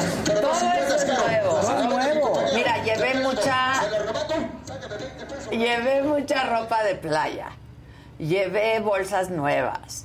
Este, muchos shorts nuevos. Este, un montón de cosas, vestidos de noche nuevos, ¿eh? Joyería. Joyería nueva, un montón de cosas, Sí, muchachos. No, sí, sí, está muy cambiado. o sea, Sí. Ha circulado mucho, oigan. Este, bien. Ya se bueno, pues Bien. eso, eso, así Ese están cuadro las está espectacular. Esa es una maravilla. Esa fue una colección que hizo Balmán con H&M, pero se agotó antes de que saliera, ¿no? Y luego yo lo adquirí por eBay, ya claro, recompra. Claro. No, porque claro, la colaboración era a muy buen precio, Sí, ¿no? claro. Este H&M y Balmán, pues con precios de H&M Claro, claro, claro. pero no había manera. No había. No había manera. Entonces hice, lo compré en una, en recompra, en Sí, eBay, en eBay. Que estaba, Que ya, sabes, el bet y el bet ya estaba Ándale. carísimo. Pero ese vestido es una locura, el verde. Una Está bien bonito. locura, locura. Y lo usé una sola vez. La verdad lo usé una sola vez. Este, y pues ya está ahí. Ya. Les digo que todo tiene historia. Todo. Muy chistosos. Está bueno ese audio. Está, Está muy bueno. Es la voz de Kevin. Es la voz de Kevin. Bueno, este, me están diciendo aquí que este testamento se hizo, el de Andrés García, Sí, perdón, sí. hace dos años. Ok. Que lo dijeron ayer en, en el programa y que es el más reciente, Sí. efectivamente. Es lo que decía Buitrón, que era el más el Sí, último. ajá. O sea, que no, porque decía el Marifel. Que no lo había modificado. Ah, hoy tacha- tacharon, pero dijo, no, este es el último. Pero entonces el diamante negro en verdad no sabía nada. Cuando te dijo en Cancún, él Me dijo, dijo, yo soy albacea, Yo soy albacea yo no y ya ni me metí. yo ni me he metido, ¿no? Eso es lo que él quiere a lo mejor. Exacto. En fin, pues a ver qué. Pero qué feo que se estén peleando ahí todos. Oh, todos con el- ¿no? Sí, todo. Ni es mi hija, y sí es mi hija, y mi entonces abusó, pero no. Pues sí. No. Y el típico, no, no me dejan verlo, no, está, este, acuso a la persona que lo está cuidando, la persona que lo está acusando acusa a los demás, Andrés también se pone en contra de los hijos. Todo un desastre, ¿no?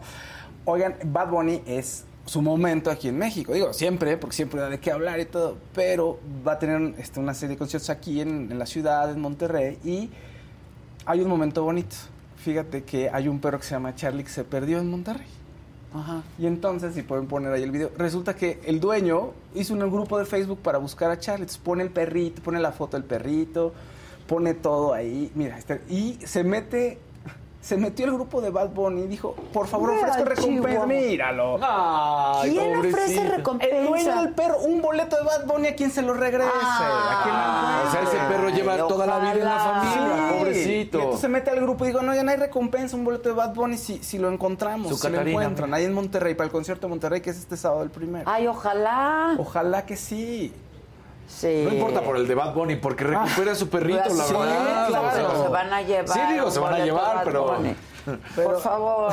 Sí. Hay como cosas suyas, busquen al Chihuahua y regrésenlo y váyanse Sí. a ver al Bad Bunny. Al Bad Bunny. Exactamente. Bueno, Hijos, duele muchísimo. no, horrible, pero además- Muchísimo. oye, Yo he tenido que... A cuatro perros. Sí. A cuatro durante toda mi vida. Híjole, y es... es, es que son, sí, el perro, los lo- perritos en el video lo sí, dice, le gusta pasar tiempo con su familia, dormirse con ellos. Sí, Te sí, rompe sí. el corazón. La verdad, sí. Entonces, bueno, pues ahí está. Eh, en las fechas de Bad Bunny son en Monterrey, el- este 3 de, de diciembre, el 3 y 4 de diciembre, el 9 en 9 y 10 en la Ciudad de México. Entonces, bueno, pues ahí va a estar Bad, mi Bad Bunny. Ahora, oigan, Talía también fue tendencia ayer y en Google, en medio de todas las búsquedas de fútbol, así Talía con un gran volumen de búsqueda. ¿Por qué? Resulta que van a volver a pasar María la del barrio. ¿Otra vez? ¿Otra vez? Pero espérate, en horario estelar en el canal Las Estrellas a las dos y media. Órale. Y entonces, pues todo el mundo está buscando qué onda con Talía. Talía acaba de sacar una canción que se llama Psycho Beach, que le está yendo súper bien, miles y miles. Y está bueno, es que Talía es Sí. Talía. Sí, pues sí.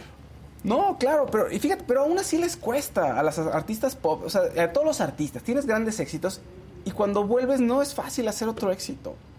Porque ya no bien. estás en el mood de lo que se está al día. No, y, y- y tú quieres cargar todavía con la música o la influencia que tú has tenido. Es lo que yo quisiera pensar. Y tienes grandes canciones y estás compitiendo contra ti mismo. O sea, contra grandes éxitos. Es tu gran éxito y estás compitiendo contra ese éxito que todo el mundo canta, ¿no?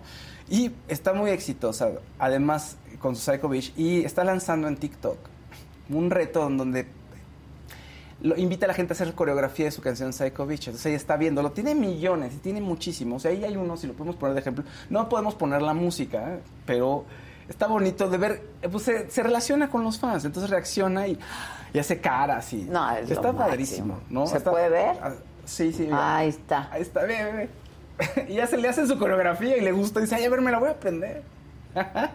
Vela, es lo máximo, Talía. What? La verdad, Talía es lo máximo. Qué bien lo ha hecho. ¿No? Este es el que más tiene, tiene 2.5 millones de vistas. De todos los videos que tiene, sí. Sí, está cañón. Y hay otros muy chistosos, pero este es el que, ahorita este es el ganador. Bien. ¿no?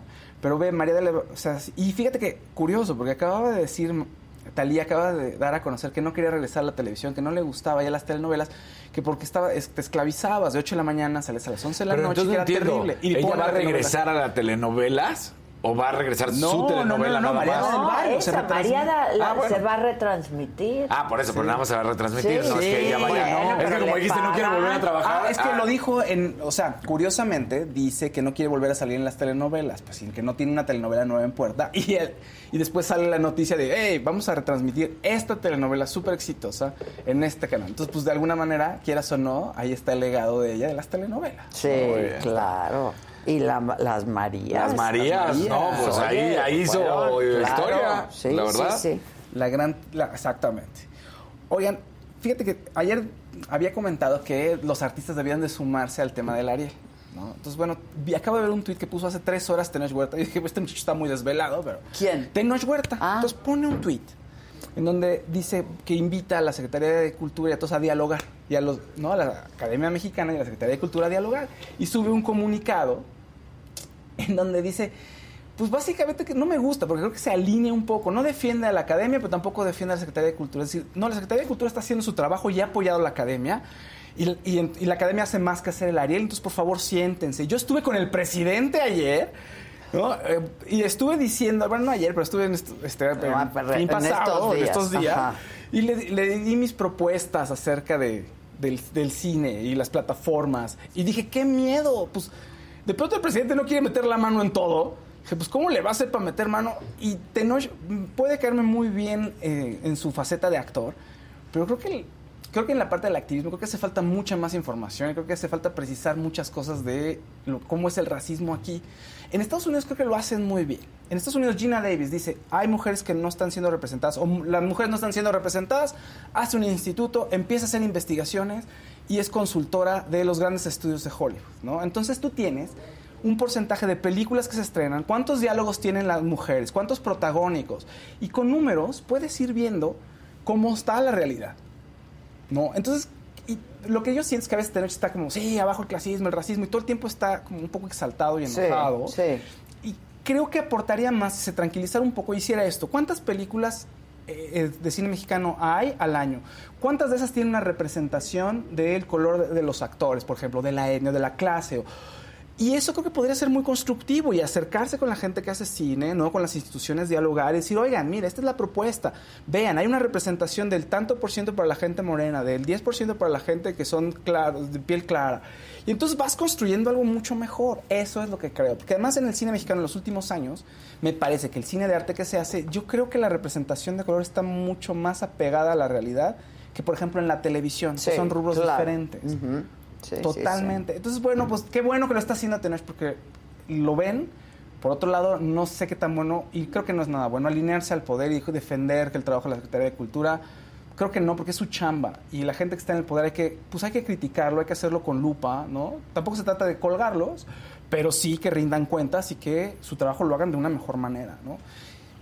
Entonces, bueno, ahí está lo que está ocurriendo ahorita. Estuvo una discusión En cultura. en cultura. Pues como Pues decíamos ayer, el punto dos, ¿no? Del PIB se le da la cultura, que el presidente pues siempre ha dicho, no hay que ir al origen Claro. de los problemas, No, y se de han la puesto todos los- Pues la cultura, presidente. Y se han puesto todos los tweets de, de que empezó Guillermo del Toro y las respuestas y diciendo, mira, mienten con lo que se ha dado realmente de presupuesto, que no es. Y bueno, un rosita de Rocío Fallad y dice, Adela, por favor, pongan a la venta en línea, amo todos tus anillos.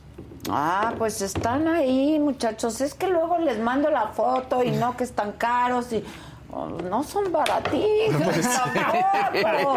Digo, hay de todo en el bazar, pero pues no es baratija. Pues sí, Ayer no. pues ya nada más de- se les dijo el precio del saco y abrigo y no Se quisieron. espantaron. Bueno, pues. Pues que ya no. ¿Qué hago? ¿Qué hago? ¿Qué hago? Pues sí, pues Pues sí. eso cuesta.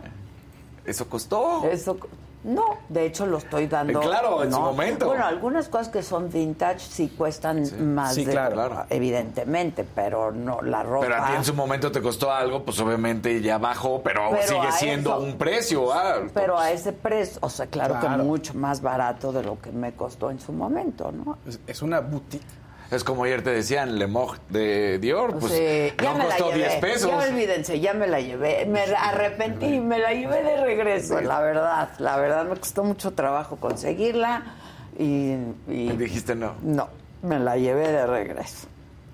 Antes de que alguien dijera de una vez. Exacto. Oye, pues ya por último, eh, la gente muy, eh, la gente metalera que le gusta el rock, muy contenta porque Metallica viene a la Ciudad de México 2024, septiembre de 2024 al Foro Sol, septiembre 20, 22, 27 y 29 para el Foro Sol. Es uno de los grandes espectáculos de verdad en la cultura pop. Metallica es una de las cosas fabulosas. Si te gusta el rock, ahora sí que tienes que verlo y seguramente la gente lo ha visto. Pero tu- tus conciertos duran más de tres horas, un espectáculo impresionante. El Ellos dan todo en el, en el todo. escenario. Sí, no, no, bueno, es un- una leyenda, ¿no? Un gran deleite. Sí. Muy bien, mi Fausto. Venga, el que sigue, por favor. La que sigue, por favor. Venga.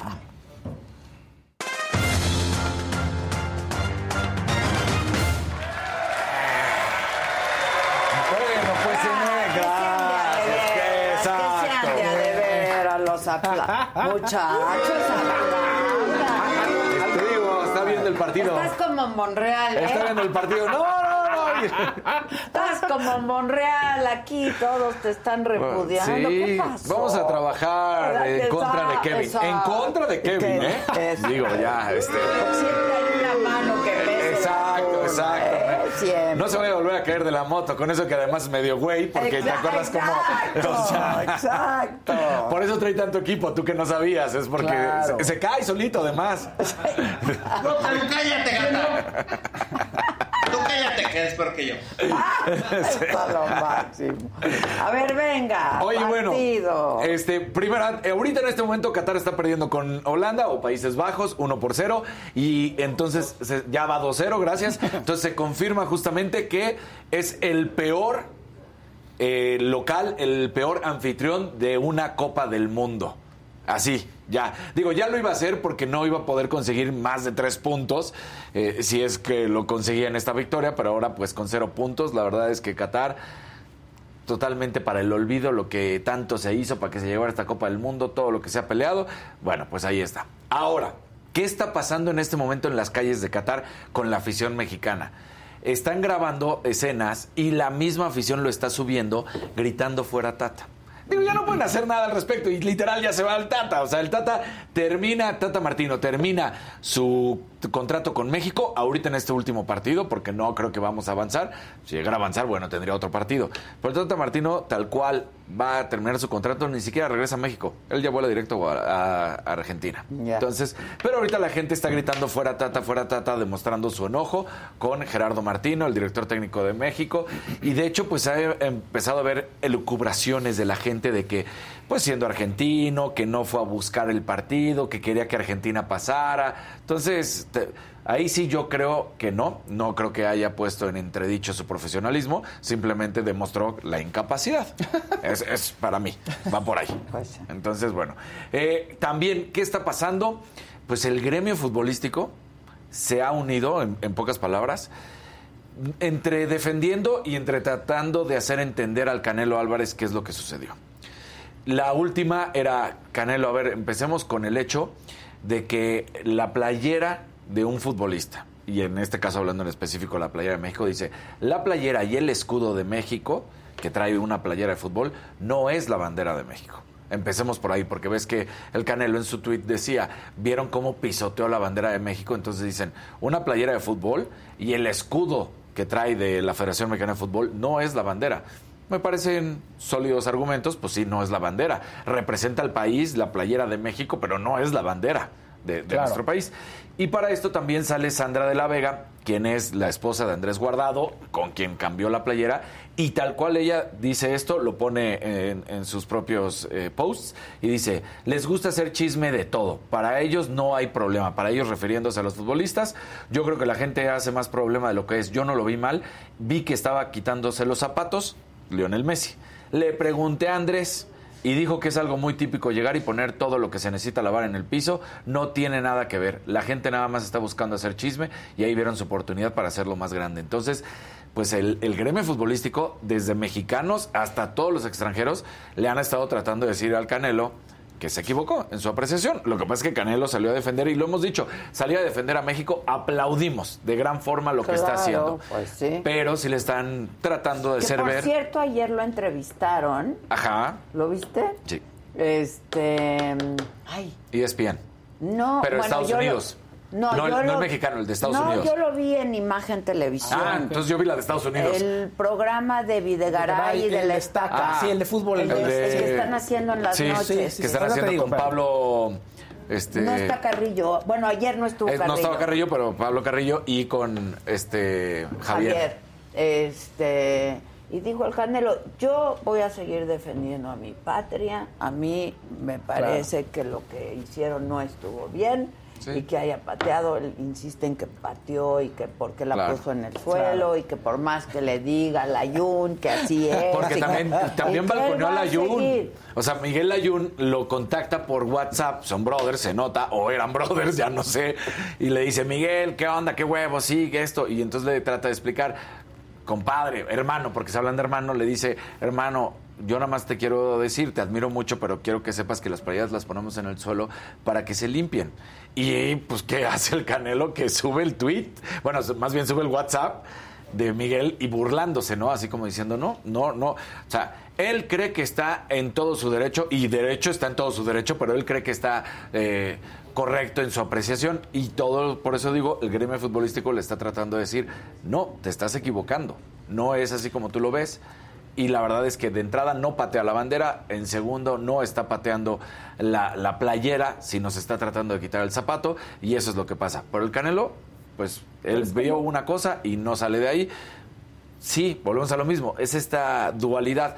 Me encanta que el Canelo pelee por México y Sí, respeten a a mí México también, y que alce la voz, pero sí creo que no está viendo las cosas como son, porque yo aquí lo puse. A ver, yo no voy a hablar, ustedes qué apreciación tienen. Y tú mismo lo dijiste, ¿no, Ade? Y tú Yo también. creo o sea, que se está ni la quitando el quita zapato. ni la patea. Sí, yo o sea, también. yo vi mucha cosa tirada Pero, ahí en el exacto. piso. Ya parecemos como los amigos que estamos en un lugar y el amigo se empieza a violentar y no, no, tranquilo, Sí, mira, no. exacto, Y todos con el canelo ahí Entonces- tratando de tranquilizarlo. Pero bueno, ya está la esposa de Andrés Guardado, o sea, los incluidos directamente, porque es la pareja de Andrés Guardado con Lionel Messi, entonces pues el mundo del fútbol salió a defender esta, Oye, pero- a- este cuestionamiento, ¿no? Luego hay un boxeador argentino que también, no, Canelo, no te equivocas, o te equivocas. El maravilla. Ajá. Entonces sí. Y es así como ya, oye, bueno, conflicto internacional. creo, a ver, eh, está, y, lo, y un poco lo, lo dijo ayer, ¿no? Es la emoción, el fanatismo, Sí. ¿no? Este, es un estado de emoción, Claro, como eso es. decíamos, el fútbol en este país. Este, de goles nada, pero el estado de emoción. de todos los fanáticos, pues es fuerte. Estás viendo el partido, pierdes, no meten un solo Claro. gol y luego ves eso en vestidores, pues es un poco eso, ¿no? Luego Sí, la aposta, pero- porque también esto lo hemos dejado de lado, pero también el Canelo puso mucho de su corazón y de, de su fe y de sus creencias en la selección. Eso es realidad. Ya no importa de la apuesta o no, no contigo, sino la que él No, metió, la que él pero metió. no metió mucha lana, ¿eh? Nos lo dijo en la entrevista. Sí, no, Me no, dijo, no metió. tampoco soy pendejo. Pero, Pe- pero- pero un poco como para decir, yo si con la selección Exacto. metió 10 mil dólares. Exacto. ¿no? Pero al Este, final del día a que, se queda, a que llegaba a la final, en fin. Me los hubiera dado a mí o a ti. Sí, sí, exacto, por favor. Canelo, ¿no ves cómo estamos batallando? Exacto. Pero a lo que voy es que también quieras o no el Canelo, pues sí traía la firme creencia de que México iba a ser un gran mundial. Igual y por fanatismo, pero la traía. Entonces cuando Bueno, te das por cuenta que no... esperanza, porque así, pues uno... Porque todos los mexicanos así somos. Ves jugar a México Acuérdate, y ahora sí, ahora sí. no va a hacer nada, ya no me hables de la selección, ya no es nota. El día que jugó... Sí, vámonos, así, vámonos a ver claro. Hasta ese día me dijo, no quieren, yo compro las playeras. Sí, sí. Y mañana, ¿cómo vamos a estar? Igual, y sabemos que va a perder Es a la una a mañana. la una. Sí, a la una. Mañana sí nos da tiempo terminar y vámonos. Pues yo tengo cosas que hacer, pero sí, tengo una grabación. Justo. Yo tengo chamba también. ¿A o qué sea, hora es sí. mi grabación de mañana? A las ¿Es? dos. ¿A las dos? Ah, pues veo el Medio medio, tiempo. tiempo. Exacto, exacto. Sí. Oye, bueno, sigue la controversia de lo que está sucediendo en Qatar, sobre todo con el brazalete One Love, el que ya sabemos que tiene la bandera arcoíris. Y bueno, el ministro ahora británico Stuart Andrew dice que va a utilizar el brazalete con los colores de One Love. Esto después de que viera que otros ministros lo utilizaran. Él mismo decía, me quedé maravillado, encantado y quiero mostrar mi apoyo, al igual que la ministra alemana que asistió a un partido. Esto después de que he visto que la gente está metida y entonces en el encuentro de Inglaterra contra Gales, donde voy a estar y supuestamente Gianni Infantino también estará y lo estaré viendo, traeré mi brazalete One Love para seguir con estas protestas. La- quieren atacar a los futbolistas, quieren sacarles amarillas, ok. A ellos no lo van a hacer, pero nosotros que podemos y que además la tele nos va a estar viendo, vamos, Vamos a a- traer. Qué Entonces, bueno. Qué bueno, ¿no? Qué bueno, la Sí. verdad. Oye, nada más que José Ramón Fernández, que soy súper fan, yo. Sí, sí, sí. Yo soy súper fan. Ah, que se agarró con el Faitelson. No, pues lo puso en paz. Ajá. Lo puso ¿Qué en le paz. dijo? Ah. Le puso, David, el Canelo se merece respeto. Él es una leyenda del boxeo mexicano. Basta. Lo puso en Lo paz. puse, pero Faitelson O le contestó luego, luego. ¿A qué le contestó? Le dijo- No, no, no. Ah. No, nada más le dijo, si tú no sabes, no te metas. Ándale, ¿en serio?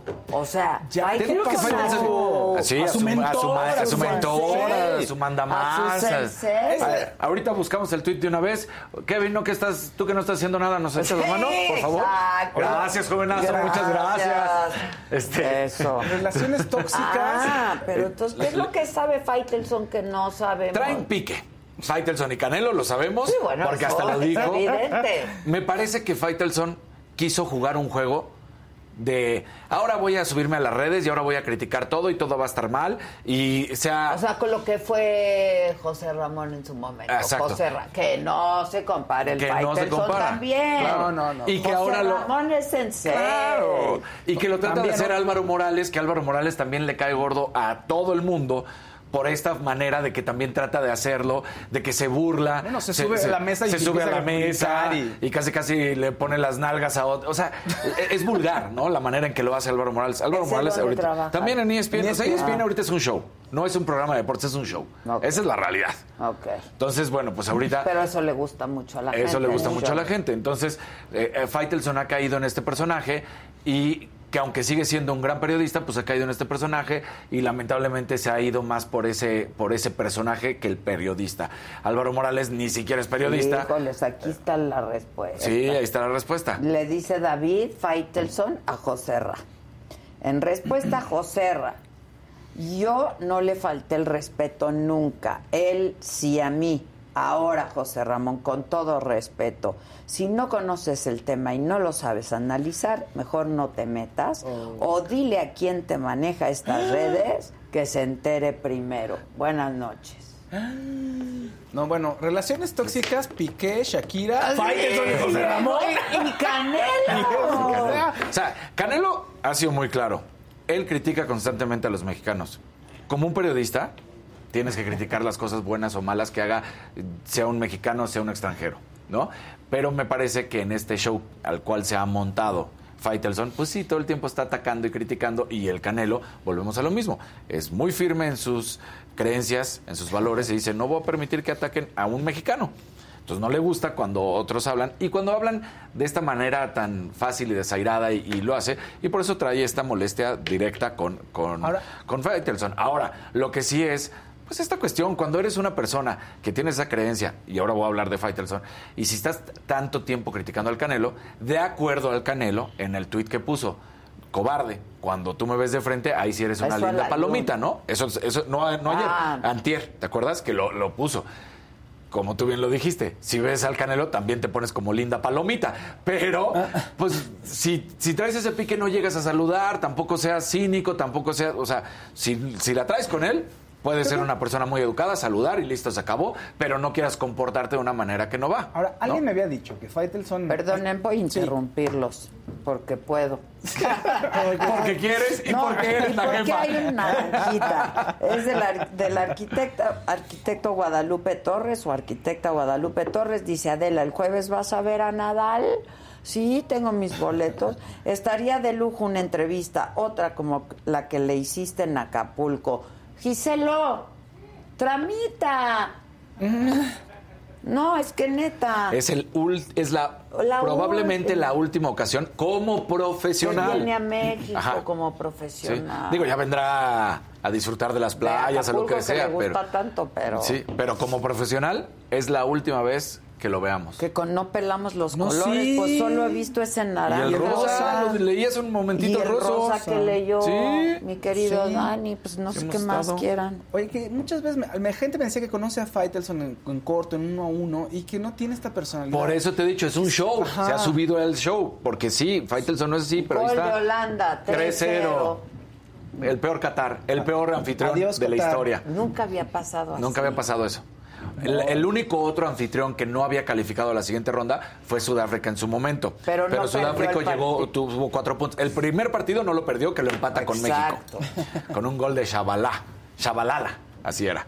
A- a- a- el conejo. Así, globiadito. Supuestamente el conejo ultra. Y por ahí fue. Y luego termina ganando su último partido a Francia. Y entonces queda con cuatro puntos. Ok. Entonces, ahorita ellos, por 3 eso decía. 0, sí, es el peor. El peor, porque ni un solo punto. Y Entonces, bueno, pues eh, esta situación ahí, eh, esto terrible. Pero bueno, ya terminando, eso es lo que ha pasado, también estos dos. Y ahora, Mario Ferri, ¿quién es Mario Ferri? Resulta que es un futbolista, para gente que no sepa quién es este, de quién estoy hablando. De la persona que ayer se mete a la cancha, Ah, claro. trae la bandera arcoíris, la deja en el césped y enfrente trae la playera, bueno, trae una playera de Superman que él normalmente siempre se pone y de la, de la parte frontal, abajo del logo de Superman dice Save Ukraine y en la parte posterior dice Respect for Iran Woman, o sea, respeto para las mujeres iraníes, ¿no? Bien. Entonces, este, bueno, esta situación se da a conocer, pero pues es curioso porque Mario Ferri se llama, es futbolista, digo, juega en la tercera división, pero es futbolista y no es la primera vez que lo hace, también ya lo- se había subido en un partido de Champions League, en otros encuentros, tiene 35 años, igual que Lionel Messi, ha salido cuando invade al campo abrazando a Messi, cuando sale con De Bruyne en Champions League, entonces ahí ha estado en esta situación, es activista, es más conocido por su activismo social que por lo que hace cuando juega fútbol, pero se vuelve a brincar la cancha y ahí está. Lo más curioso y, y teníamos ahí el video que es desde arriba, pero creo que porque se alcanzan a ver los logos de, de FIFA o de Qatar no lo vamos a utilizar, pero ahí estaba el video, cómo deja la... Y llega el árbitro y el árbitro como que dice, ah, caray, ¿y cómo agarro la bandera? Porque sabe que está toda la gente alrededor, ¿no? Ya. Entonces como que la agarra así con mucho cuidadito y mejor la lleva a una orillita y ya, sigamos jugando, nadie vio la bandera, que aquí es prohibido y que no se puede, ¿no? Entonces, eso sucede. Y ayer, Premio Nacional del Deporte se va a conocer nuestro preciso. Perdona, es que Kevin está bien pendiente del partido, que le ¿Sí? anularon el gol a Holanda. Muy bien. O sea, sí se lo anularon. ¿ves? Te digo, te digo. ¿Dónde que- andabas, Kevin? Gracias, Kevin. Gracias, Kevin. Exacto. Mira, y y ya nada más volteó a decir, pendejo, no me dijiste que le apagara el chicharo para que no me oyera. Exacto, exacto. Bueno, eh, resulta que ayer el presidente Andrés Manuel López Obrador se avienta uno de esos chistines muy buenos, la verdad, que no es chistín, es un comentario, pero se tomó a chistín muy bueno y dice, qué bueno que no le habían dado este reconocimiento a Julio César Chávez, así me tocó dárselo a mí. ¿No? Entonces, bueno, pues ahí está reconociendo la trayectoria del gran campeón, del César, del boxeo, Julio César Chávez. La verdad es que, sin duda alguna, es el mejor peleador, el mejor boxista que ha habido en nuestro país. Sí, hoy en día lo que hace el Canelo, pero aún así Julio César Chávez está muy por encima de cualquier otro pugilista mexicano. Es la leyenda. Julio César Chávez es impresionante. Entonces, bueno, pues se dieron estos logros, se reconocieron. Hay que decir también al Checo Pérez como piloto. Hay que decir ganadores. Sergio Pérez en el deporte profesional. La selección femenil de kayak en el deporte no profesional, no apoyada por CONADE. Jesús Hernández, deporte paralímpico, poco apoyo de CONADE. Julio César Chávez, trayectoria. Karen Díaz, la juez árbitro que está ahorita en Qatar. Elizabeth Horta Espinosa, entrenador INDET, el fomento a la práctica deportiva. Así es esto. Y se rescató ¿Cuál es la cifra a los que ganan el Premio Nacional del Deporte? Recordemos, una sola única vez. 796 mil pesos. Si tú ganas en dos ocasiones, a ti ya se te dio un cheque una vez, que eso siempre se ha sido muy criticado, que cómo es posible que si yo gane este año y el próximo año, pues ya no reciba mi cheque. Si tú ganas este año y el próximo año vuelves a ganar, solo te dan una medallita, Ah. pero ya no te dan tu Ah. cheque. Entonces dices, ¿cómo? Pues ¡No manches! así es. O sea, por ganar dos veces te chingaste. Así ganes cinco veces seguidas, tú ya ganaste un cheque y ese es tu No. cheque. Ya- ya cobró usted mucho. Ya, ya, ya. Ay, tu medallita no. sí te la siguen dando, pero tu cheque solo una vez. No, de verdad. Así de no sabe verdad. ganar. No, pues sí, no, exactamente, ¿no? O sea, y por supuesto, los profesionales, como Checo Pérez, no gana su chequecito, porque él ya gana. Pues muy mal. Ay, oye, eso no debería de ser. Pues al claro que no, es el Premio Nacional del Deporte. ganas. Claro. Pues sí, no, no tendrías que ser, o sea, no importa, ganas o no ganas, pues tú, ese es el Pues premio, es ¿no? premio. claro, ese es el Premio Nacional del Sí. Deporte. Está condicionado el premio, esa es la realidad. Pero siempre ha sido así. Sí. Perdón. Sí. Ah, ya iba a echar de. No, no, es sí. que el gobierno. Sí, sí, sí. No, sí, son estatutos que vienen de antaño, la verdad. Muy mal en ese sentido. Creo que sí, muy mal. Tendría que cambiarse, pero pues, pues no. No, ¿por qué, no, Sí. ¿por qué discriminan a la gente que es Claro. profesional?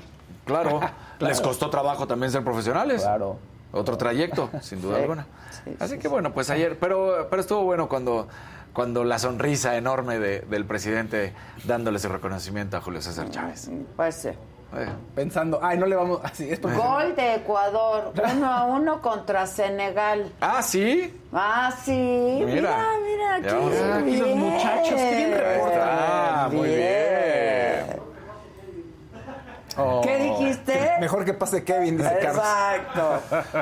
Pero yo lo tengo Senegal 2, Ecuador 1, ¿eh? Uh. Digo, nada más ver. aviso. Esto no va a terminar Nada bien, más muchachos. aviso. El gol, el segundo gol fue de Koulibaly, que es el defensa central del Napoli. No, nadie me hizo coro, ¿viste? Te estaba echando por si nadie me ayudó. Exacto. No, pues claro que no. ¿Ya ves? ¿Ya ves? 2-1, no, no, te lo estoy diciendo yo. A ver quién Dos- gana. O sea, 2-1. ¡Eso, Casarín! O sea, ¡Eso, claro. Con, Pues así es. con los, En el, en el balcón de la boutique va- vamos a hacer un ring de con lucha. los pelos de la burra en la mano. Bien, Y Casarín. mira, lo está buscando, ¿no me cree? Ahí está. ¿Qué, qué pasó? Lo está buscando, Lo está buscando, ¿no me cree? Que te está poniendo ahí. El mira. gol de Koulibaly. Gracias, gracias. Entonces, ¿qué? 2-1. 2-1. Ah, Ok. pues. Entonces, ¿cuál es el marcador? ¿Lo repites, por favor? ¿Qué dices? No. No se lleven así, muchachos. Ah, este se está disculpando. Es que no le podemos dar luego, luego. Ah. No, Es que tenemos un programa que hacer. Sí, exacto. Ahí está. Entonces, Bueno, pues esto es lo que ha sucedido. muy bien. ¿Cómo ves? ¿Todo bien? Todo bien, todo bien, todo chido, todo chido. ¿Todo bien, Kevin? ¿Todo bien? ¿Sí se quieren todavía? Sí. Sí. Bueno, pues tenemos invitados, ¿verdad? Tenemos invitados. Fausto. Oye, sí, tenemos a, a una. Tenemos a, ya nuestros invitados, Gis. Ya Tenemos sí, sí, ya está. invitados, sí, claro, pero sí queremos recordarles todos los programas que estamos haciendo aquí en la saga, porque estamos produciendo harta cosa, ¿no? Así es que hoy en la noche, siete en punto de la noche, Daniela Romo en la saga. Me lo dijo Adela. Este, este amor a las madres es muy impresionante, ¿no? Este, sobre todo los mexicanos que tenemos esta- la figura materna, sobre todo en, en este lado del continente. Pero Este, ojalá respetáramos más, porque se les olvida tantos hoy en día Sí, su figura materna. ¿Y por qué maltratan tanto a las, a las mujeres? Entonces, ¿Y pero tú crees que aprendimos algo con la pandemia? yo creo que no aprendimos ni madres. No aprendimos ni madres. La verdad, no. te lo digo. Cuando a ti te dicen tienes cáncer, en el caso tuyo, ¿cómo fue? Porque además, pues tenías de los peores cánceres, un grado ya muy, Muy fuerte, elevado, sí. muy fuerte. Se me cayeron las nachas y nunca las he podido recoger. Y de repente dije, no, no puedo llorar, no puedo ser débil, no puedo... O sea, esto es lo que tengo que hacer. Si tengo cáncer, pues es que tengo cáncer y tengo cáncer, ¿ya qué hago? que nunca mío serás, de mí enamórate. Mira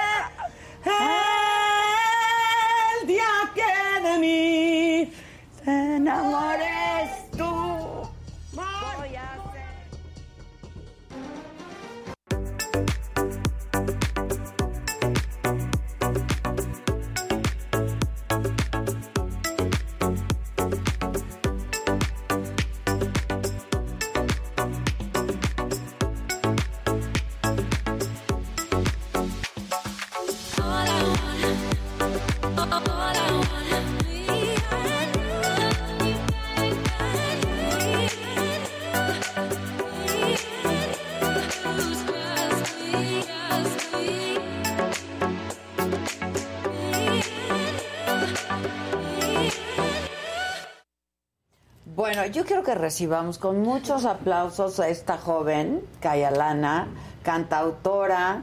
Este, te vi el otro día, te escuché el otro día. Eh, qué bárbara. Ay, gracias. No, de verdad, qué bárbara, qué bonito cantas. Y cantas en muchos idiomas, ¿no? A Sí. ver, platícanos un poco, porque eres muy conocida en redes sociales este y cantas Gracias. la verdad, Gracias. precioso. Pues firmé. Y con preséntanos a tu acompañante, Gustavo. Kaya Lana. ¿Cómo estás, Gustavo, Bienvenido. ¿Quieren estrella. algo de tomar? ¿Qué se les antoja por la mañana? Agüita, refresco, ustedes? café. Yo café, agüita, Pero café, por- voy a pedir un venenito, porfa. este, pero hay tequila, hay champán. ¿Qué cosa ¿Qué quieren? quieres? ¿Qué quieren? ¡Wow! Bueno, champán. Sí. ¡Ándale! bien. bien. Tráiganle su botellita de champán a Kaya Lana. Muy Eh, bien. em, llevo relativamente poco en redes sociales y justamente lo abrí porque firmé con Warner antes de la pandemia. Ok. Entonces, oh, Perdón, perdón. nos agarró, nos agarró justamente todo eso, entonces como que aproveché para existir en otro lado porque no podía tocar en vivo, no podía, pues nada, ¿no? Se, se complicó mucho. Entonces aproveché para crecer en TikTok y ahí vamos, ahí va.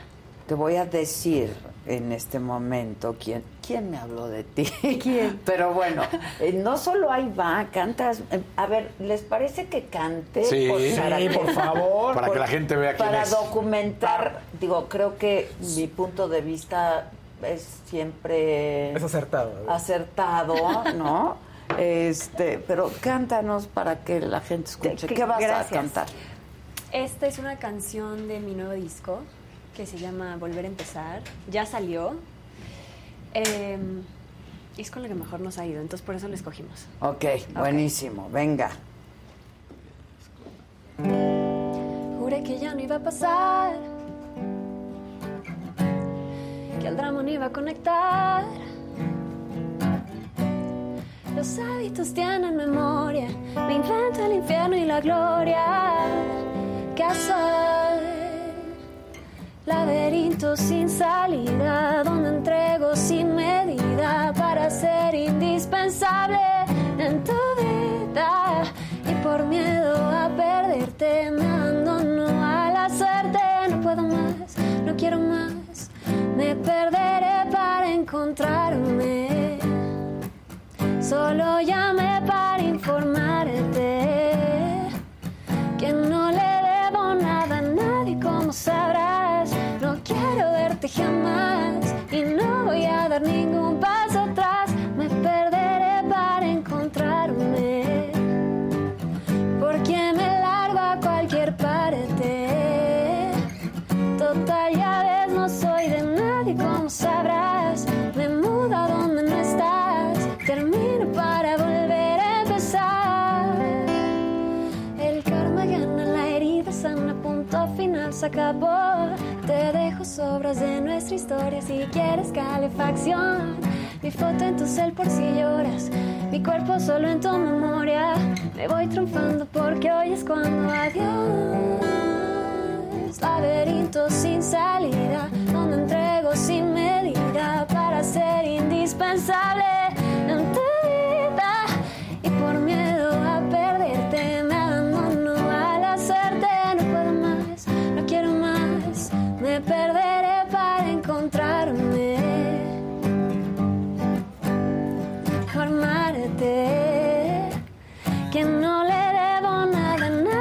sabrás. No quiero verte jamás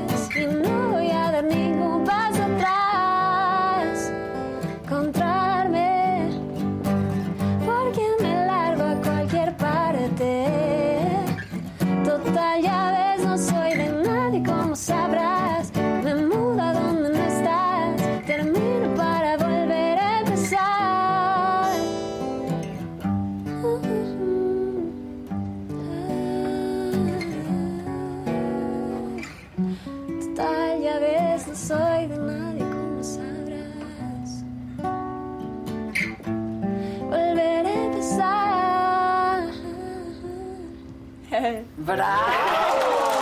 esta tanta estañina bravo, wow Muchas gracias Qué bárbara. Sí, gracias por invitarme. Cantautora, pero además linda, pero adem qué talento. De veras, felicidades. Muchas gracias. Y a ti también, mi querido Gustavo. Vi a José que traía algo por ahí. Sí. La champañita. Champañita. Pero denle, denle, que ella la abra. Ay, Que un poco de trabajo. Que yo la abra. Empiézala. ¿Y su copa? Ah, sí. ¿Y tú, Gus? Ah, todo bien. Un refresco está bien. Un, venenito de esos. Para Ese es para mí. La champaña es para Cayalana. ¿Y tú, Gus, qué quieres? Un refresco. ¿Una de estas? ¿Un venenito de estos? Un venenito de estos. Es que pensé venenito, venenito. Entonces Venenito, bueno, sí. Oye, este, cuéntanos un poco de ti. ¿Cómo empezaste? ¿Eres de la Ciudad de México? Soy de la Ciudad de México. Ok. Este, ¿Cómo eres muy jovencita. Ay, Sí. Sí. Sí, sí, sí. ¿Cómo que no?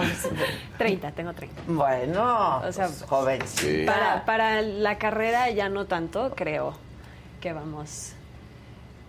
No jóvenes, pero no viejos, ¿no? Más o Exacto. menos. No, muy bien. Y- Tú muy bien. Muchas gracias. Y entonces, ¿cómo, y cómo de fue? chiquit, bueno, mi mamá es súper musical. mm, Que está por ahí, me cuentan. Que está por aquí, Sí, sí, sí, está. No quiere Es- salir, es ahí mi está. fan número uno. Pues sí, ¿cómo no va a Y, ser tu mm, fan? Y por ella como que creo que desarrollé esa afinidad a la música.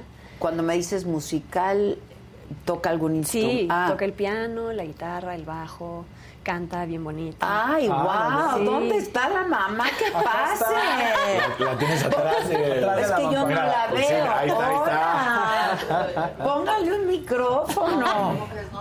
¿Y cantan juntas? Sí, sí cantamos. Ah, a ver, la mamá. Sí. Ok, y entonces muy música. ¿En lo que le ponen el micro? Eh, muy musical. Y, y pues crecí con eso. Empecé con clases a los 13 ¿De qué? de teatro musical. Ok. Y, mm, y luego seguí con él un poquito, luego tomé ópera. Ok. Wow. Y, ¿Qué tal, eh? y después estoy con mi maestro de ahorita, que lo que hace es más como terapia de voz, más que como una clase de canto. Ok, Y luego mm, me fui a Berkeley ok. eh, y ahí también, pues muchas clases de todo, ¿no? De jazz y... Y así ha sido. Me gradué, no recuerdo el año, la verdad, pero creo que fue el 2015. Y me regresé aquí, empecé a componer porque nunca había compuesto una canción. Ah, ok. Entonces la compuse yo creo que cuando tenía pues como, como 24. Tu Y primera Mi canción. primera canción. Ok. Y ya firmé, el 2019 firmé. Y pues ha sido... Se nos atravesó una pandemia. Se nos atravesó una pandemia, ¿no? exactamente. Claro, Sí. claro, eso nunca ayuda, pero sí, Sí, ayuda, porque pero ayudó ahí te en- diste a en- conocer. Exactamente, en las redes. ¿Cómo, Ahí está. cómo- cómo- cómo se llama la mamá? Rosa. Rosa, querida. Pasa, Rosa, aplausos. Gracias, gracias, gracias. Oye, debes de estar súper orgullosa. No, hombre, estoy como pavo real. Pues la sí, verdad. la verdad. Sí, sí. Pero qué padre que tú, pues, mm, le inculcaste Pues eso mira, desde le sembré una chiquita. semillita. Ay, ¿sabes qué? No veo. No, él- ella no bebe. Pero dáselo a Gustavo. Eh, Pero dáselo a Gustavo. con una cara de yo tampoco. ¿Tú tampoco? Ya que andamos en esta. No, pero Pues pásala pa' acá.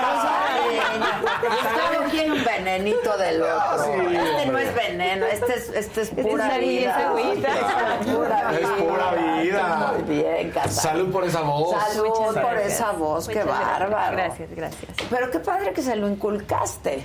Fíjate que sí, o sea, yo creo que la música es un. Es, es algo súper maravilloso de poder compartir con los hijos, porque aparte de todo, pues, los relaja. Siempre que estaba embarazada les ponía música. ¿Qué les Cuando- ponías? ¿Chopin para beber? No, hombre, la- las que me gustaban. ¿Qué? Les ponía, este, no sé, por decir, Bread o, o The Doors. Ah, o sea, depende de- ok, no, tenía que oír ¿De de qué humor todo. andabas tú? Sí, exacto. Claro, también claro. bailadita, entonces también. Ah, se me ok. ponía, claro, Sí, claro. sí. Sí.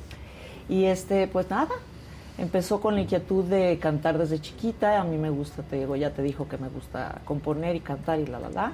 Y entonces empezamos a hacer este, experimentos ahí en la casa.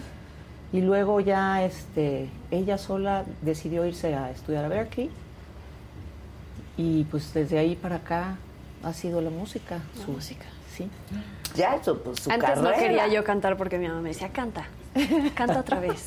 Ah, y en sí, todas las comidas te canta. Yo, Ay, las comidas familiares, niña. niña. Llegaba la tía favorita y ¿me cantas por favor? Sí, sí, claro, claro. la mitad de la Pero familia, entonces ¿no? cantaba Exacto. lindo desde chiquita. Desde chiquita, sí. Y tú le viste el potencial, Rosa. Sí, pero al final pues no me meto hasta que ellos decidan, Que ¿no? tenga- que tomen una decisión. Claro, claro. Y también este importante fue que terminara su primaria, secundaria y prepa.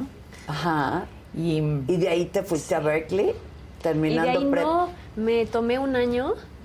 eh, siempre quise vivir en París. Ay, sí.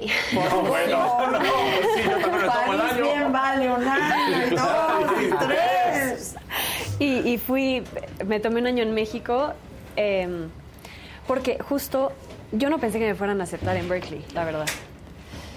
Entonces audicioné cuando estaba viviendo en París, que, que me fui siete meses, y me aceptan y dije, ay, no sé si estoy lista ya para irme de una vez. Entonces me fui como que a despedir de todos, seis, otros seis meses. a- Ok.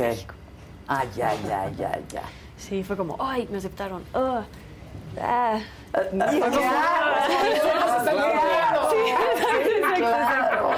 Sí. Sí, sí, fue, No, no, fue sí, loco. sí, sí, los sueños, aguas con lo que sueñes porque Aguas se sueñes, cumplen, exactamente. luego se cumplen, Luego se ¿eh? cumplen. Luego se cumplen. Ahora, eh, ¿cuántos idiomas hablas? ¿O solo cantas en distintos idiomas? Hablo español, inglés, francés, Francés. y mi italiano está bastante oxidado, pero También lo aprendiste. podría decir que lo hablo. Ok, Sí. ok, ok. El portugués es nuestro próximo. Es nuestro próximo challenge. ¿Qué vamos Ah, ok, hacer? los estudian juntos, juntas los idiomas. Entonces, El tú también- portugués sí, lo El íbamos portugués a hacer sí. juntas. Sí, lo demás ella Francés, solita. ¿tú no? Francés no mucho. Inglés sí. Inglés sí. Inglés sí. Ok. Sí, ese, ese es básico. Exacto. Es básico, Sí, sí. es básico. Es básico. Es básico. Pero tú nunca, Rosa, hiciste una carrera profesional de la música. Fíjate que no, porque en, la- en las épocas en las que... pues, yo Porque mi crecí, abuelo no la dejó. Mi papá La me dijo... verdad. Esa no "Fíjate es una carrera. No, no es por ahí, y mejor estudia. Y pues estudié. ¿Qué? Comunicación, obviamente. Cuando uno, cuando uno, Cuando uno no lo deja. no se- Claro. Sí. Pues de repente detrás de las cámaras, lo que sea. Entonces, Todos somos comunicólogos. En esta vida, comunicadores, pues al final es Yo eso. no me animé, terminé en comunicación. Exacto, exacto. Y sí, este, pero siempre lo tuve de- y, y es mi hobby y me encanta y eso me da paz, la verdad. Ok, ¿dónde estudiaste comunicación? En la Iberoamericana. Ah, mira. Sí. Ok. ¿Y tienes más hijos, Rosa? Tengo dos hijos más, ¿Hombres? una, una mujer que vive fuera y un niño. Pero no cantan, ni se Sí dedican a la música. Pues no se dedican a la música, no pero se dedican cantan a la bonito. música, pero sí, cantan. Ah, ok. sí, ok. sí. ¿Y qué instrumentos tocas tú? Toco el piano, un poquito la guitarra, pero, pero ay, es que luego, ¿sabes qué? Siento que como que no, no, no puedo Cantar y tocar, no. multitasear. O sea, las dos cosas al mismo Ay, tiempo. no, como que necesito más práctica como para ya poderlo hacer en el escenario y así, porque me pongo muy nerviosa todavía con eso. Ah, ok, ok. ¿Y tus presentaciones dónde han sido? Don- este año fuimos a Pal Norte. Ay, qué bien. Sí, Súper. Pal Norte. Bueno. Pero te lo platicas así como de, no, es que llegó la pandemia y abrí mi red social. Exacto. Nada más le ven millones. Exacto. Millones. Millones, pero bueno. O sea, bendito problema, ¿no? Eso sí fue realmente como Sí, que- claro, es lo que te digo, sí. Porque, ay, sí. Se cierra una puerta, pero mira, Exacto. 7.4 millones de seguidores. Caray. Wow. No, es que de veras eres súper talentosa y muy bella. Y... Pero, digamos, empezaste con... ¿Y, y qué jugando? ¿Cómo empezaste a cantar? Porque mucho, mucha gente de TikTok te conoce porque, tra- porque estás Porque cantando... traduzco. Ajá, porque Sí, sí, sí, justo. Em, de pro- había visto, no es mi idea, o sea, y tampoco me lo Ah, no, quise. no, no. Espero, espero la gente te no, crea que yo empecé a traducir canciones en TikTok. Pero es porque la no. que más ven. No Exacto. Pero había visto un par de versiones y dije, ah, esto está padre. Y, y lo empecé a hacer y boom. O sea, ¿Cuál sí, fue tu primera que, que, que- que hi- hiciste la traducción? Ah, ¿Te acuerdas? Eh, Bueno, pues ahí debe de estar. Este, la si que no con la que mejor me fue está pineado, creo. Es, eh, con que además yo no sabía que María José ya A ver. tenía su versión. O sea, yo O sea, la que mejor te fue es una María José que está pinada, dices. Esa. ¿Cuál? Sol, este, No, no veo. Like This, de Paloma Se está burlando de mí. Ah, Ale. ok. Se está burlando de que no veo de cerca. Sí, le digo, no ves, güey. Y Mi los mamá justo para se que acaba de no. No, hay que hacerlos progresivos ya, Sí. Sí. No se burle. No nos burlamos. De la vista cansada nadie Pero se salva. así empezaste entonces, ¿no? En, en Empecé, redes. sí, empecé realmente en redes. O sea, como haciendo challenges, les encanta el, las notas altas del K-pop, entonces hice mucho de eso. Aquí están las tres Eh, muchos covers también de K-pop. Y a luego empecé a traducir y así. Ya estoy viendo cuál es. La que más tienes, que está anclada, es... eh, Esa.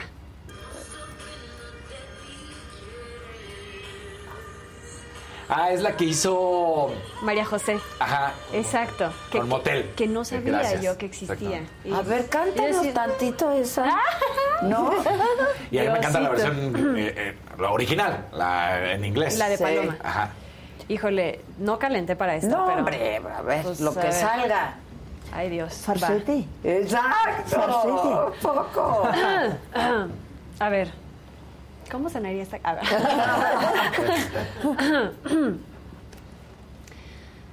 Wow, Uf, es que por eso no cantaba en las comidas familiares, ¿ves? O sea, porque nunca estaba lista y no calentaba y lo de mamá de canta. una mira, ya calentó. Que cante la niña, ¿no? Entonces, que la mesa, que cante la Exacto. niña.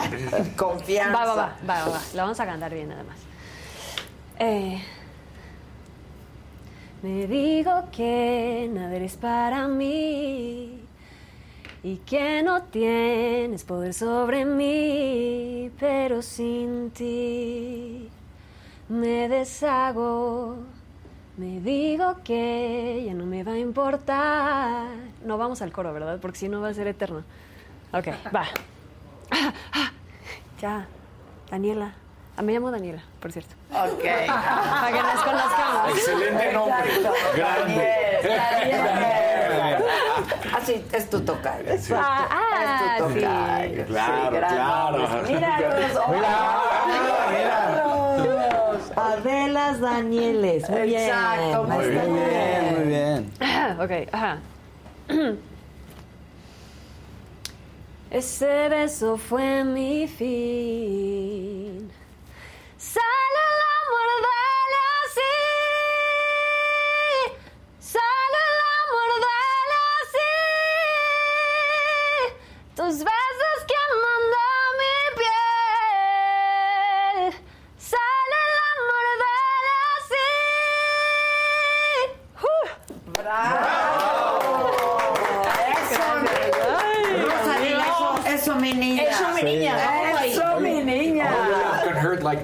Es la que... La que- exactamente. Oye, no, tienes Difícil cientos, llevo cientos de videos, no llego al primero. O sea, ya tienes cientos. de Pero ese millones, tiene millones. 58 millones de reproducciones. Wow. Ese. O sea, Wow. Y sigue teniendo.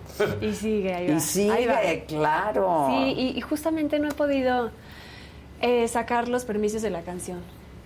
Como Ah, para sacarlo en ok. Spotify, porque es un tema. Sí, eso. es un tema, es un tema. Pero. mm, Pues oja- me, me gustaría tener ese cover, sí. Me gustaría tener los derechos, sí. Ah, Tener pues- porcentaje también. Sí, claro. Oye, pero bueno, TikTok no monetiza todavía. No. No, pero va a monetizar, creo, ¿no? Dicen Sí, ya- que ya- próximamente va a monetizar y que va a monetizar bien. Sí. Este, pero Ojalá. pues las otras. Porque sí. YouTube. uf.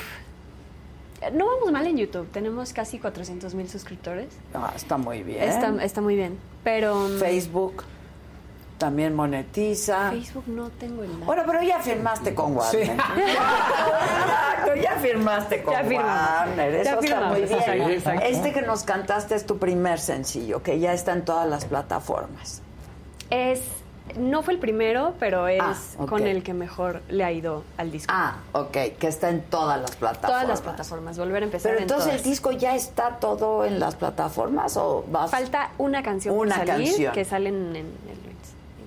¿Cuándo? De enero. En enero. En enero, 20, Ok. 20 algo de O sea, en un mes y medio. Exacto, Exacto. Oye, y de las presentaciones nos decías Pal Norte. Así, para Y el norte. luego eh, hicimos también Coordenada. Emblema. Coordenada. Ok. Puros tecates. Le abría a Pablo Alborán. Ah,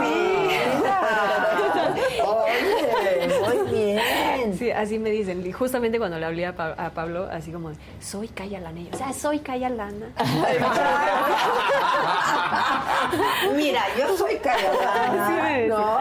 Ay, sí, estuvo increíble Pablo, eh, es lindísimo. Que Pablo es un encanto y, canta increíble. Increíble, Sí, qué sí, cosa. sí, y sí. yo lo veía en soundcheck y yo decía, es que no puede, ¿cómo puede cantar así en soundcheck? Una hora y media cantando así a full y luego se echaba el concierto. Y dije, no, no. Sí, es fantástico. Es como alguien. sí. Es fantástico. ¿Y próximamente tienes conciertos? Próximamente sí vamos a estar en Vaivén, Ok. 26 de abril, 26 de abril. Ok. que creo que es en, en Jardines de México. ¿no?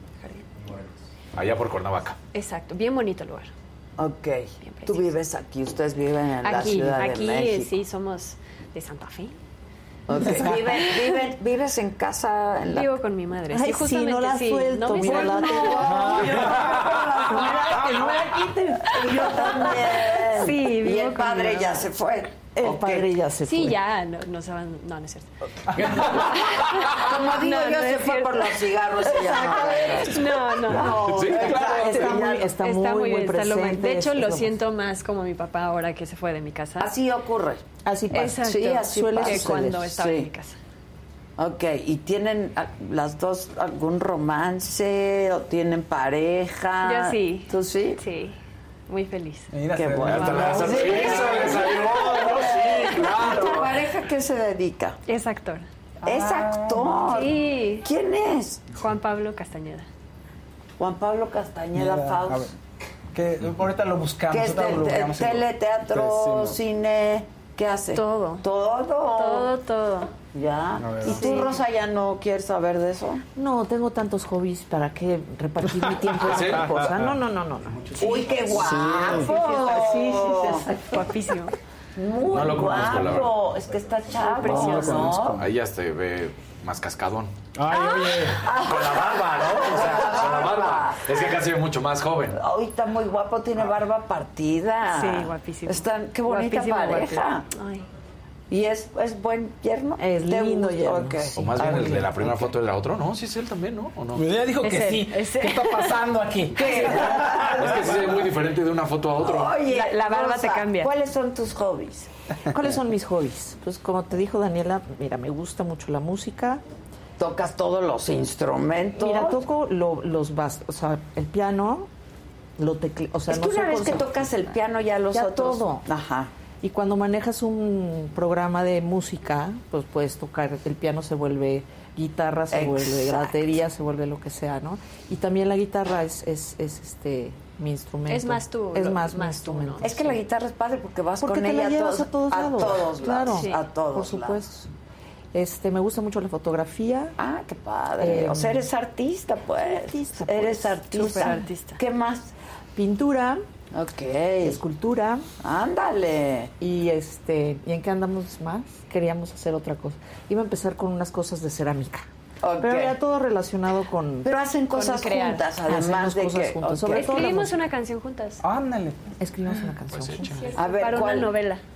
A ver, cantan, cántenos. Canten las dos. Venga, ¿se la sabe Gustavo? No. Bueno, capelita, Pero, capelita, venga. Em, Voy a, pues es que ni la letra me sema. ah, no, y, y le escribió, amiga. Ay, amiga, así nada más- pasa. Nada más puse dos renglones. Qué bonita relación. Sí, la verdad, verdad nos qué bonita relación. Es mi mejor qué amiga padre. Sí. Eso sí. dice mi hija de mí. Sí. Que, que soy su Pues es mejor que sí. amiga. Porque no hay a como ver, eso. Ya estamos en, en- en- en la época en la que ah, tiene que haber complicidad, amistad, cariño, ¿no? Sí. Ya no es un- este respeto de ¿por qué lo digo yo? Sí, ya te no, cuestionan, sí, ¿por qué? A ver. Es más democrático el asunto, ¿no? Pero existiera cuando hay que mandar, hay que mandar. Exacto, sí. exacto, sí. Pero es más democrático Sí, es mucho el asunto. Sí, sí, sí. O si no es esa, cántenos otra. ¿Qué- ¿Cuál será mi guan- a, a capé o a o cómo? Una que se sepa el gus o qué. Ándele gus, ¿cuál? Te- pero no, yo, yo decía de las que tú cantas. Lía. Oye, re bueno su, su, su galán. Tiene varias, este, Tiene varias varias series. Ustedes ya se clavaron con Sí, el galán. Encantada con la mamá y la hija. Porque me ve aquí. me encanta, entonces. No, ¿y es- ¿Y es japonés? Él- Ah, Él ¿y es- no hablas japonés? No, me fascinaría hablar japonés. Se me hace precioso. ¿Él habla? Creo que habla unas cositas en japonés. Ah, sí. ok. Sí, ok. Pero es que nació en Japón, Japón Ajá. Pero se fue muy... y se fue chiquito de Pero regreso. sus o sea, papás son japoneses. No, tampoco. ah, son Se fueron de mexicanos. chamba, Ah, ok, ok, ok. No, estuvo, ok. y también en Club de Cuervos. Haciendo la chamba, haciendo la chamba. Sí. ¿Quién era en Club de Cuervos? Pues, Ja- Javier, pero no, no lo ubico. La verdad es que no lo ubico, y por eso nos clavamos Javier y yo. ¡Ay, ¿dónde ha salido? No, yo estoy clavada y encantada con esta linda relación que Ay, tiene madre e hija porque me veo reflejada. ¿Verdad? No, me encanta. Sí, es que, es Este, que sí, acompañarlos en sus éxitos. Claro. Y sus, sus tristezas, sus en sus todo, Sí, en sus sí, en todo. sus Y todo. ellos a nosotras. También, ¿eh? también. también, también. La Sí, es verdad es, es un asunto de Y acompañamiento. es su- exacto de y complicidad. de complicidades. Sí, sí, sí. Sí. Yo creo que no hay amor como el filial, Exacto, la verdad. totalmente. o sea, Totalmente. totalmente. Irrepetible. Irrepetible, Así sin es. duda. Bueno, ¿qué? ¿Nos van a cantar o qué, o qué, o qué? Como si estuvieran en su casa, pues, que están en su casa. A ver. pues Venga. hacemos algo a capelita, Lía. ¿Vale? Y pobre Dulce que le guarda su necesito ver la guitarra. Necesito ver la letra. Pues No, así pues la puede tocar Rosa. ¿No Ah, caray. quieres tocar Ah, la caray. guitarra? Ah, Ah, caray, entonces vamos a cantar otra cosa, porque ver, Lía ¿qué? no me la sé. Ah, Lía. No, mejor me- así en una capelita. A ver, venga. A ver, pero pues la letra seguro te la sabes, está ahí en tu memoria. Gracias. ¿Lista? Empiezas. Lía con tu pelo el edredón de terciopelo Que me pueda guarecer si me encuentro en cuervos el amanecer. Lía entre tus brazos la luz mía. ¿Ves? Respirando en el vacío aprenderé cómo por la boca muere y mata el pez.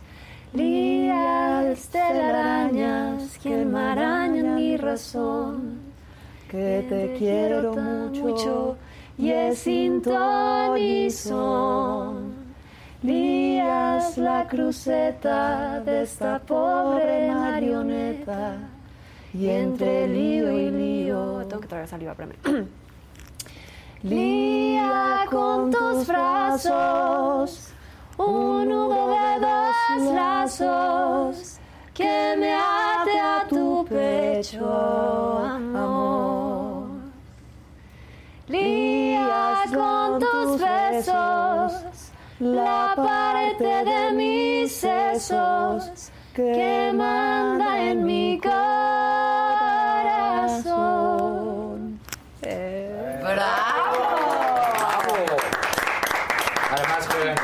Las manos y se No, dan. yo le extraño a mi mamá. Me van a hacer llorar. Ay, Adela. No, qué bonito, las felicito, los muchas, felicito muchas gracias, mucho. Muchas gracias. Cayalana, qué padre. ¿Cómo salió el Cayalana? ¿De Daniela Ay. Cayalana? Es que me iba a llamar otra cosa rarísima. rarísima, rarísima. Y, y justo mi ayer me dijo, es que, güey, eso está raro. Ah, Está raro, no, o sea, ni siquiera es como un nombre de persona, está muy raro. Pero diles cómo era el nombre. Sí, Sí, ¿cómo sí. te ibas a Nante indenta. Nante? Indenta. Era un trabalenguas, Nante era raro, raro. Sí. Pero me tardé seis meses encontrando ese nombre, o sea, entre que decía, uff, sí, un anagrama de no sé qué, y los elementos de no sé qué, y la, o sea, Muy rebuscado. muy rebuscado. Y entonces me dice que no, y digo, bueno, ya está. Y tenía dos semanas para escoger mi nombre. Entonces me metí así de nombres de bebés. Nombres de bebés griegas, nombres de bebés, no sé qué. Y me sale esto, Calla y Lana. Y dije, ¡ah! Suena maravilloso junto, porque quería Eva Lana. Y me dijeron, ¿conoces Eva Luna? Y yo, Sí, claro, claro, claro. claro. Entonces, bueno, Calla Lana. Y luego, como que empecé a ver así como Hawái, la madre, hawaiana. y aparentemente, o sea, Kai es mar, o algo así. Entonces, Kaya es como mar femenino. Y Ah. Lana es flotar. Entonces, como que se me súper acomodó y dije, ese.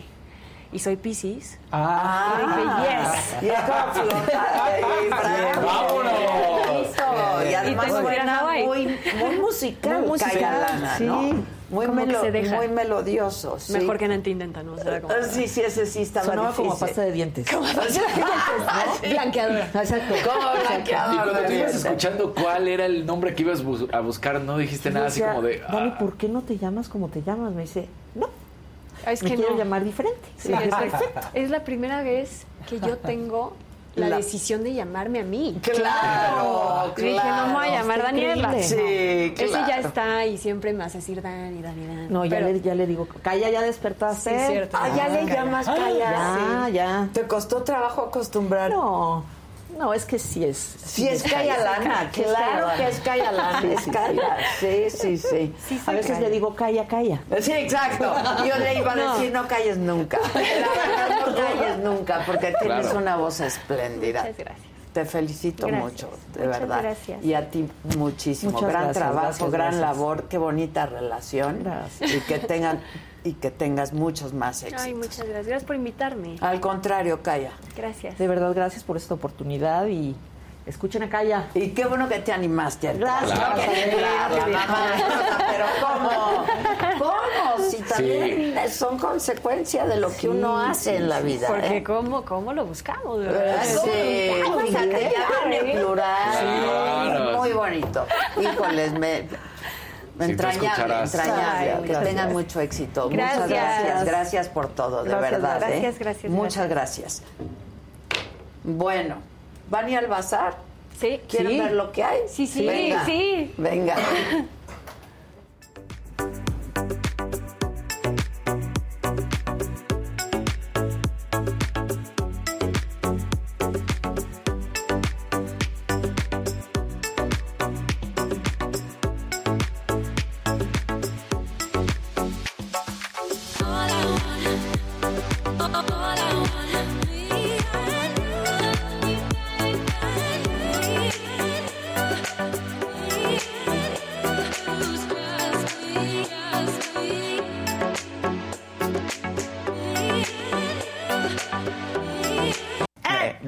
lo dijo Adela. Este, este amor a las madres es muy impresionante, ¿no? Este, sobre todo los mexicanos que tenemos esta- la figura materna, sobre todo en, en este lado del continente. Pero Este, ojalá respetáramos más, porque se les olvida tantos hoy en día Sí. su figura materna.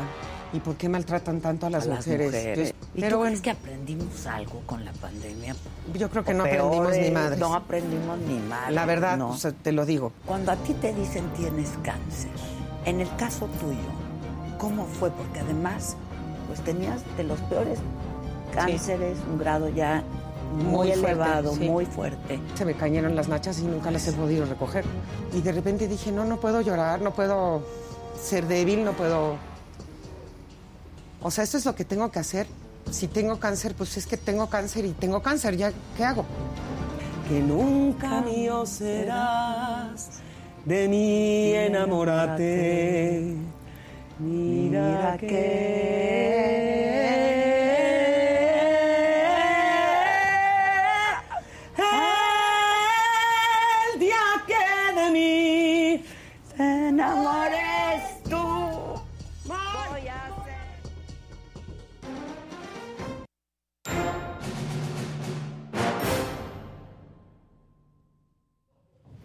Fíjense, una mujer como Daniela consagrada y un nuevo talento, Sí, ¿no? Yo creo que de eso se trata la saga. Sí, siempre, claro.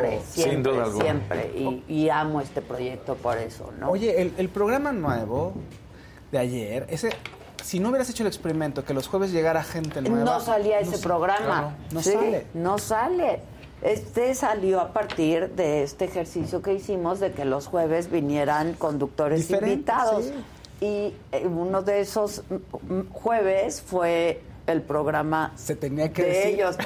Y entonces les dije, véngase a hacer su programa. Sí. Que esto para esto es, ¿no? Pero, y tú Porque dijiste, además- ténganme paciencia, van a ver. Van a ver. Es que, y yo lo que iba a decir, y no es acá el cebollazo, pero... Échalo. No te preocupes, el Pero cebollazo cuando, también. no, porque es cuando sí vas un paso adelante, porque normalmente a los consagrados, muchas veces, la gran mayoría, le cuesta dejar que los nuevos talentos, y estoy hablando de la televisión y estoy hablando de los conductores, dejen que suban, ¿no? Que pasen. Es como, no, no, yo me quedo. Y yo, pues, si me tardé 25 años o 30 o lo que haya sido. Ahora me quedo Ahora me quedo. 50, exacto. Entonces, normalmente cuesta Y que tú agarres y digas, no, no, no, no, no, a ver, jueves, nuevo talento, y vamos a ver, y si sale algo, sale, y si no, pues no importa, se seguimos experimentó. buscando. Exacto. No, yo sí te voy a dar otros cebollas. A ver, venga. Porque yo sí he trabajado con muchas personas. Y sí es cierto, o sea, cuesta, cuesta trabajo como ser generoso. Y tú eres muy generosa como, a ver, habla, di, órale. ¿No? Y muchos otros comunicadores consagrados sí meten, el- ¿a poco no, Casares? Sí Empiezas a hablar y luego, luego, no, no, espérate, que no se te ¿por qué le pican. preguntas te- Pregúntale a mí, Mira, no, bueno. Lo Claro, a ¿verdad que sí? Sí. No, Y creo que más en tus tiempos era más de, a ver, que, le que, a, que a esta le cueste, ¿no? Órale, este Porque era doble, era Sí. a este nuevo talento y se convertía en femenino. A a esta. esta. Sí, Le sí, va a fue, costar. no, fácil no fue. No, ¿Para no, qué les sé. digo que sí? Pero, mira, yo siempre he sido así, me da gusto, pues mira, mucha gente que hoy está eh, conduciendo programas, ¿no? Este, pues yo las invitaba a mi programa Sí. que hicieran cosas y de ahí salieron para conducir sus propios programas, cosa que yo celebro, me encanta. Este, ustedes, la maca, que le ha ido súper bien, ¿no? Lo más Y el- lamentable es cuando la gente, porque yo sé, y no voy a andar de más hablador, pero yo sé que a gente, en tu caso en específico, porque estamos hablando de ti, la mal- las personas malagradecidas. Las gentes que luego se olvida que fuiste su este instructora, Mentora, su digamos. mentora, su apoyo, y luego reniegan o simplemente, no, no, yo llegué aquí por mí. No, no es cierto. Y sí las hay. Y en tu caso las hay. Bueno, cada quien, ¿no? Cada Sí, quien. Yo lo hago con todo mi, mi, mi deseo de que cada vez veamos a talentos y, ¿no? Sí. Este, a veces me he equivocado, este, pero bueno. Bueno, pero también eso está padre porque denota que, que estás, o sea, que eres tú, que tienes Y tu además, voz. miren, ya. yo creo, el otro día, un, pues, un cuate que, que no es mi amigo, ni mucho menos, pero estábamos conversando y, y me dijo algo que se me quedó muy grabado. Me dijo, yo no creo en el self-made, ¿no? En el me hice sola. Claro. Porque uno va en el camino y te van ayudando un montón de, de Sí. personas, ¿no? A mí, pues mi equipo de trabajo, que, que creyó en mí, que, ¿no? También me han ayudado a crecer, a hacer realidad mis proyectos, este... Incluso- mi- mi- mis alucines. O la gente ¿no? que te mete el pie incluso, ¿no? También me han ayudado. ¿Verdad? También me han ayudado a crecer. Duele y todo, pero pues uno Duele, pero te- sí, aprendes, aprendes, ¿no? Y sabes lo que no quieres. y sabes lo que no quieres, sin duda, sin duda. Pero bueno, me da Bueno, gusto. El sí. programa de los lunes se trata de eso y si seguimos, ¿no? Este, eh, pues viendo que hay gente que tiene una propuesta y que tiene talento. Para eso es esta plataforma, de verdad, para eso la hicimos. para ver nuevas propuestas, este, gente que no tiene oportunidades en otro Sí. lado. Claro, claro. Y la Cayalana, yo no sé si la hayan entrevistado mucho o no, eh, pero pues se ve como Claro. novatona, Sí, linda, sí. o Todavía sea, es muy genuina, sí. nerviosa. Todavía ¿no? contesta con, sí, con desparpajo. Con desparpajo, nerviosa. Todavía no tienen preocupación de si digo esto, Exacto. pues. O sea, yo digo y con todo. un compromiso de, híjoles, y si no me sale la canción como yo quiero que me salga, Exacto. ¿no? Este, Sí, Lin, sí. a mí me, me encanta. Y yo la escuché en redes sociales y dije, qué chava. Claro. La neta. Y luego, luego le dije a Gisela, hay que invitar a esta chava. Cayalana. Me dice, ¿quién? Le dije, Cayalana. ¿No? Busca Cayalana. Eh, y de eso se trata esta plataforma y yo me siento muy contenta de que así sea y de que llegue Gustavo Prado y me diga que, que es un cuate que lleva años en esto y que me diga la gente me dice y Adela y te veo No, y Gus no Y no sí está hay. feliz, no Gus sabes. está Gus feliz, está feliz. además me lo agradece Pero yo estoy feliz también, No, déjame bueno, decir. o sea, que- y, y agradezco porque, mira, Susan lo ha dicho, tú lo has dicho. Van a ver, ustedes déjense guiar, pero luego también Susan te dice, te van a empezar a ir y te empieza a ir bien. De veras. Te empieza a ir bien. Créanmelo, es- créanmelo, no, no. porque eh, eh, aparte nos sentimos a gusto. Claro. Ay, no, Sí, y eso es bien es bonito. que o sea, sí- ir a trabajar ya con pesar es horrible. Este, y Sí aquí se como forma- que lo disfrutamos. Hay comunidad, es una, sí se forma Sí, una es comunidad. una comunidad. Sí, Y, y- y sí está, o la verdad es que sí da orgullo. Es, es que son muchas cebollas, pero sí da orgullo estar aquí. O sea, sí, y luego ¿sabes qué pasa?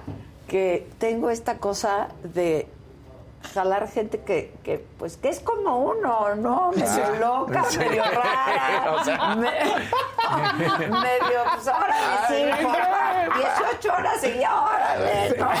Este, y todos con onda, la verdad, todos tienen su onda, su rollo padre, ¿no? En fin, no son cebollazos, pero de eso se trata la saga y yo me congratulo. Y ahora oh, también una mujer con mucha onda es Claudia Aguilar. Clau, ¿ahora dónde anda? ¿Cuál es mi cámara? Para el Zoom, ¿ya está? ¿Qué onda, Clau? Oye, un segundito te robo rapidísimo. Terminó el partido, Senegal califica y Holanda califica. Senegal ganó 2 a 1. Y Holanda califica como líder de grupo, ganó 2-0. Qatar, el peor anfitrión, Anfitrión de la historia. de la entonces, historia. y sí, Senegal ganó con ese gol de Koulibaly, que era ex del Napoli, ahora del Chelsea. Entonces, bueno, pues ahí está. Buenísimo. Así terminó. ¿Qué onda, mi Clau? ¿Cómo están? Qué gusto verles. Igualmente. ¿Cómo va? Estoy ¿Cómo- en Guadalajara. La verdad es que sí iba a estar ahí, pero tuve que venir a atender un asunto. Entonces, estoy en Guadalajara. Ah, qué padre. ¿Vas a la FIL? Pues ya me voy a dar una escapada Pues a la sí. obviamente. Pues sí. Estando por aquí. Hoy es la inauguración. ¿Sí? ¿Sí? Sí, es hoy, ¿no? O mañana. No, yo- Ah, Hoy déjalo- o mañana. Déjalo, chico, déjalo, déjalo, Bueno, hoy o mañana. Pero bueno. Así es- que se aceptan, este, si, si, si quieren algún encarguito, pues ahí me dicen, me mandan su lista de Libros, libros, pero no Este sé si llevas una maleta. No, lo ventaja de la FIL, y 26. algún año lo, lo vi, es que puedes ir a paquetería al fondo, dejas tus cosas, aquí Ay, te puedes las enloquecerte mandan. con confianza y te las mandan. Entonces, bravo, bravo. Lo hacen muy bien. Sí. ¿no? Oye, Clau, yo te hablé el otro día, no, para, para hablar de, de un tema, este, que mm, pues yo a mí me tiene como preocupada, ¿no? A propósito de que eh, voy a hacerle una entrevista al ministro, al, al ministro presidente de la Corte, Saldívar, esto de que el presidente ordena no que desconozcan los fallos judiciales. Este después de lo resuelto por la corte eh, dice no pues desobedezcan Y lo dice con el desparpajo que lo caracteriza, ¿no? O sea, no sé si, tú- digo, seguramente porque más lo mencionas y tienes razón de estar preocupada, pero básicamente les ordena, o sea, les instruye y les dice, ustedes aguanten, como si fuera una cuestión de resistencia, ¿no? Aguanten y pues digan, no puedo porque yo tengo otros datos. Entonces, me encantaría decir que me sorprende, pero la verdad es que no me pues, sorprende, es como una constante. ¿no? pero del da presidente. contexto no da, da el contexto Ok, vamos a dar el contexto. Eh, hemos platicado aquí en este espacio varias veces de, de la discusión que se estaba dando en la Corte sobre el tema de la prisión preventiva oficiosa y su constitucionalidad.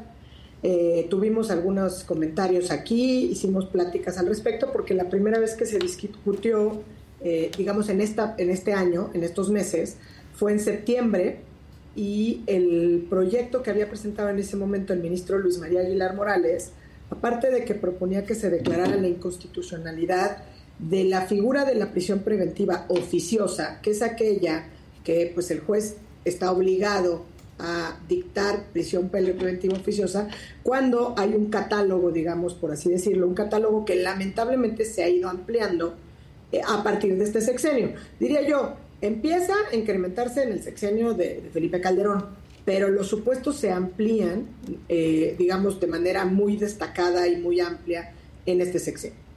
Incluyen supuestos de corrupción, de defraudación fiscal, y entonces básicamente pues la gente sin estar siendo condenada acaba purgando pues penas en prisión preventiva oficiosa mientras se sigue el procedimiento, es decir, están privados de su libertad.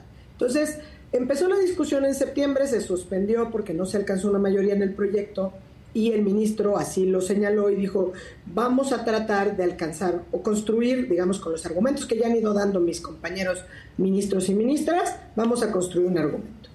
Entonces, se retoma la discusión la semana pasada a partir de un nuevo proyecto que también platicamos en este espacio con ustedes eh, de manera interesante, porque el ministro construyó, digamos, un proyecto ya no pretendiendo, digamos, desaplicar o inaplicar el artículo 19 constitucional, eh, sino, pues básicamente nada más decir, vamos a hacer una interpretación a partir del principio pro persona, que este está el mayor beneficio para las personas, ¿no? La protección más amplia en términos de derechos humanos. Entonces, básicamente eso es como el contexto, digamos, de la prisión preventiva y de la discusión, ¿no? Está contemplada expresamente esta figura en, en la Constitución, en el artículo 19, y el artículo 19 literalmente lo que dice es que el juez ordena la prisión preventiva oficiosa, en una lista de delitos. Esa lista de delitos no ha acabado de crecer, lamentablemente, ¿no? Y entonces ahí venían estos cuestionamientos porque hace que nuestro texto constitucional, a la luz de los tratados que México ha firmado, también sea inconvencional. Entonces, después de varias discusiones, el jueves pasado la Corte declara inconstitucional la figura en ciertos delitos. Por lo menos sí se alcanza esta mayoría que era necesaria de ocho votos para que se declarara inconstitucional esta figura. Hace mucho ruido, sobre todo en casos de defraudación fiscal, y en esos supuestos es como básicamente como que el, el, presidente Andrés Manuel López Obrador, como que en su contexto característico, sus cualidades típicas, lo que llama es decir, yo ya le ordené a la Secretaría de Seguridad Pública y a todos los funcionarios, desde luego, que prestan sus servicios ahí, que para el caso de que un juez no ordene la prisión preventiva oficiosa, eh, más bien ellos, en lugar de acatar el fallo de la Corte, lo que hagan sea...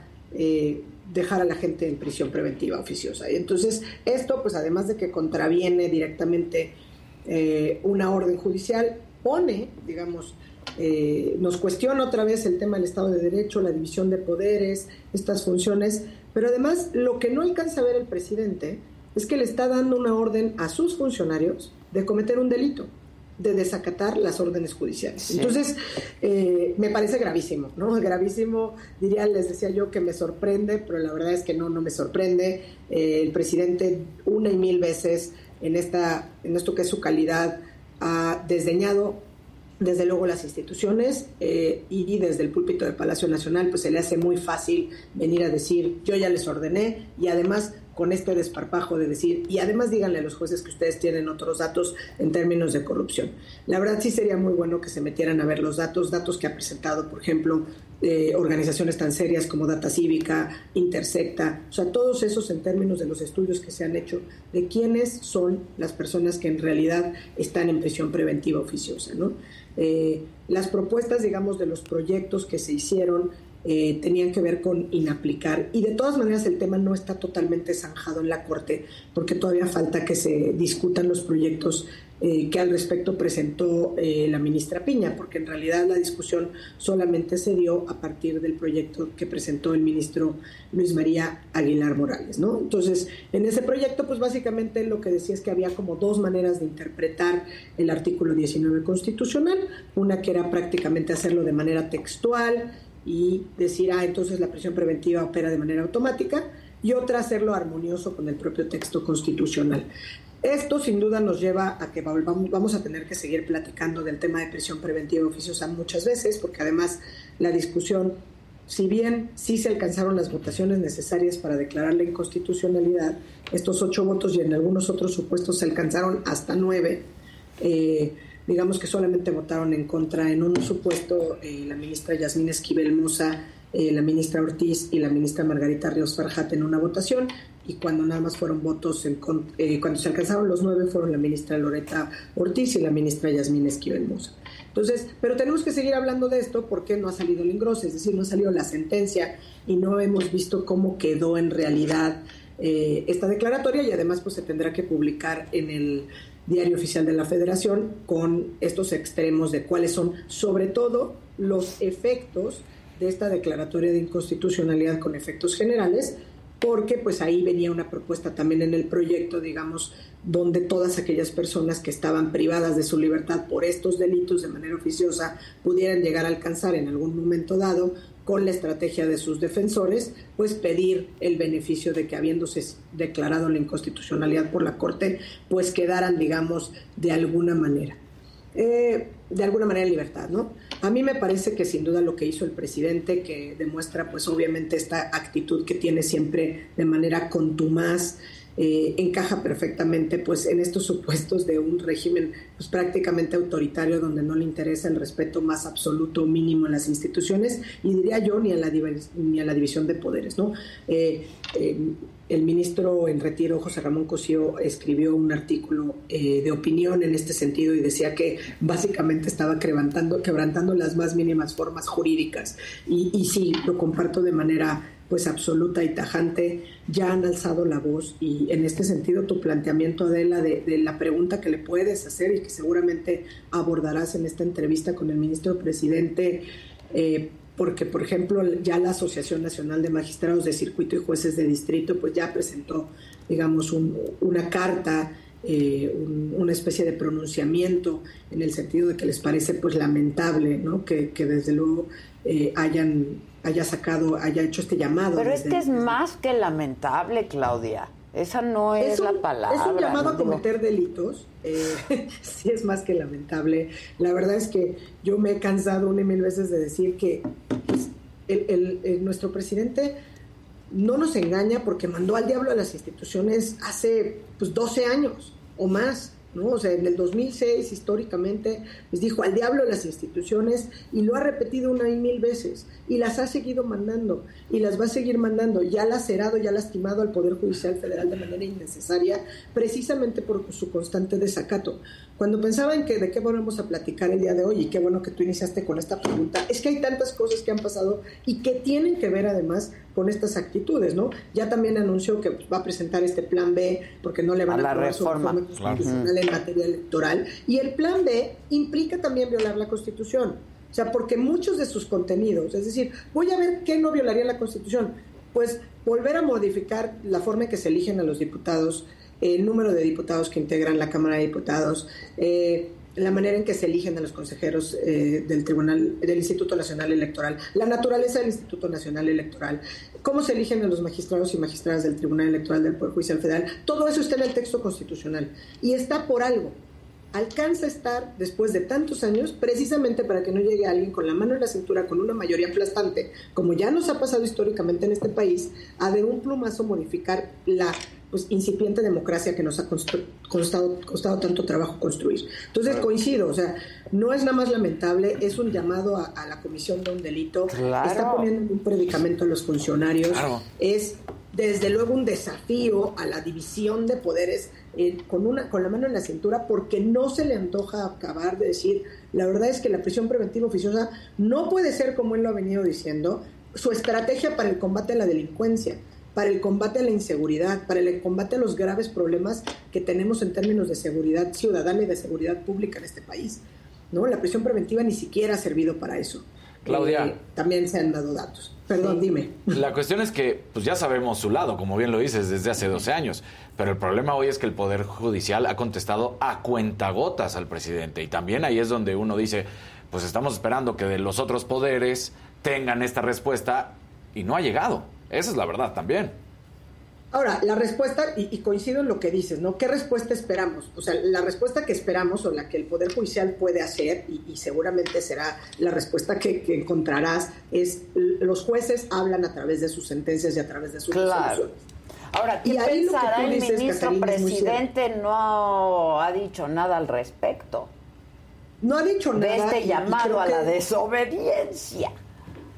del llamado a la desobediencia y, en ocasiones En otras ocasiones, porque digo, no, no sé si en este contexto eh, lo vaya a decir en una co- sus conferencias de prensa ya terminaron, ¿no? Se despidió en ese sentido el ministro presidente hace una semana, eh, ya en- fue la última conferencia de prensa de los miércoles por la tarde, ¿no? Hizo una especie de recuento de lo que había hecho. Y él, pues de manera insistente a preguntas de este tipo, pues, y creo que ahí sí vale la pena rescatar a lo mejor un poco de lo que él mismo dijo, ¿no? Él decía, nosotros respondemos a veces a los críticos, pues lo tenemos que hacer a través de las propias sentencias y de las resoluciones, ¿no? Eh, a veces no nos gusta. El único tema que sí estaría eh, digamos, es que es el, el- el reclamo que ha existido a veces incluso desde la propia ciudadanía, es el tiempo que se tardan en emitirse esas resoluciones. ¿no? Se ha dicho, por ejemplo, a propósito de militarización, ya se, está discutiendo el proyecto o se va a empezar a discutir, porque también lo anunció el, el ministro presidente en esa entrevista, en esa última conferencia de prensa, dijo que el día de hoy empezaba esa discusión precisamente del tema de militarización. Eh, que él, desde luego, no es él el que retrasa la discusión de los proyectos, los proyectos se tienen que preparar, se tienen que circular y se tienen que listar para ser discutidos. Pero desde luego que nosotros como ciudadanos y la ciudadanía en general, pues también dice, estos temas pues son importantes y entonces, ¿cómo vamos a acabar y en qué momento vamos a poder acabar eh, en términos de ponernos de acuerdo y decir, pues nos urge tener una resolución para que podamos tener claridad. Ese reclamo que dices, eh, Casarín, me parece muy relevante, ¿no? El Poder Judicial tiene que alzar la voz y hace- lo hace a través de la resolución. Pero además con sentido, contundencia también, ¿no? Con contundencia. Por ejemplo, el día de ayer, digamos, también hubo una resolución importante en ese sentido de la Corte que también estaba pendiente y que es un mensaje muy importante también, o un manotazo, si lo quisiéramos ver así, en términos de sus funciones, eh, porque justamente el Pleno de la Corte, pues sí determinó que ya era inconstitucional la omisión en que ha incurrido el Poder Ejecutivo Federal, es decir, el presidente, para seleccionar y enviar al Senado los candidatos para que integren eh, o que funjan como comisionados de la Comisión Federal de Competencia Económica para que se ratifiquen. Es decir, ahora, esto pues también nos trae así, son convocatorias que tenían que haber salido, de, derivados de 2020 y 2021. Entonces, los venimos arrastrando.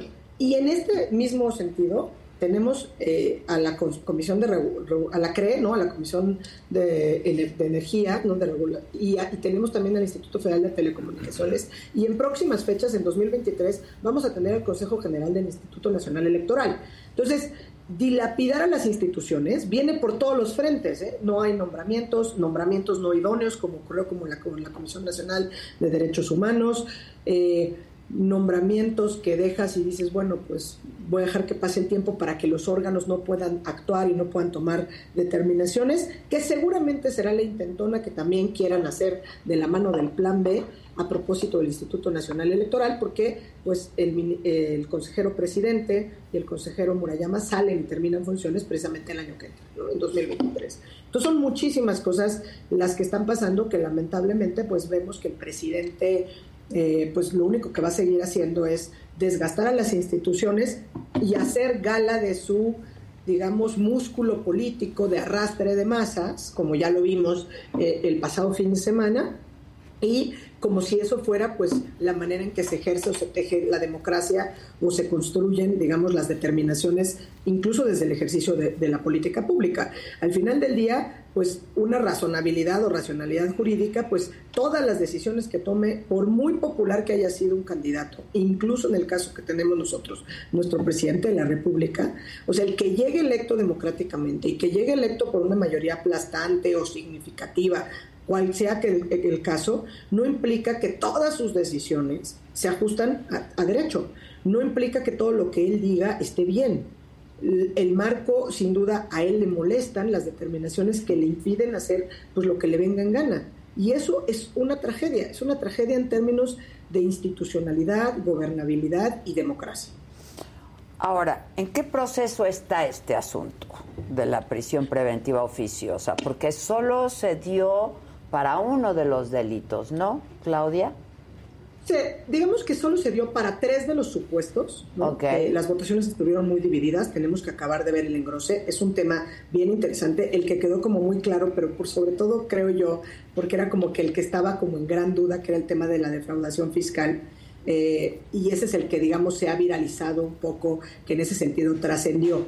A mí me parece que tenemos que, primero, para ver en qué queda o en qué acaba formalmente, hay que ver la resolución, porque a partir de ahí vamos a poder entender cuáles fueron los extremos. Ahora, quedó, eh, sí se declaró la inconstitucionalidad, me parece que en tres de los supuestos eh, que están previstos como prisión preventiva oficiosa, específicamente el más controvertido en ese sentido había sido incluso el de defraudación fiscal. Y es un, muy, un debate muy interesante el que se dio en el Pleno, porque incluso, si ustedes recuerdan, pues la hoy ministra Margarita Ríos Farjat, pues justamente estuvo como titular del, las, del Servicio de Administración Tributaria. Y entonces ella hacía un llamado a decir, pues no me, no ente- como que no minimicemos, o que no se minimizara la trascendencia, digamos, de quienes se dedican a este delito, ¿no? A la comisión de este delito. Entonces, pues la verdad es que la prisión preventiva, digamos, eh, como se ha dicho muchas veces, ¿no? ¿Qué resolvió la Corte? Primero, eh, yo, yo lo insisto manifiestamente, es manifiestamente inconvencional y violatoria de derechos humanos, así lo dijeron una gran mayoría de ministros, y lo único que estaba ahí en problema o en problemático era qué se discutía. La Corte discutió básicamente dos temas. Uno, si era constitucional que el Congreso ampliara el catálogo de delitos que ameritan prisión preventiva oficiosa a tres delitos fiscales, ¿no? Y que los considerara como delincuencia organizada y que por considerarlos delincuencia organizada fueran, digamos, prisión preventiva automática. Y pues otro tema que analizó en esa discusión es precisamente, digamos, un tema de met- metodología, si quieres verlo así para analizar ese tema. Es decir, la metodología en términos de lo que establece el 19 constitucional, el artículo primero y lo que viene finalmente en el Código Nacional de Procedimientos Penales, ¿no? ¿Qué decidió la Corte?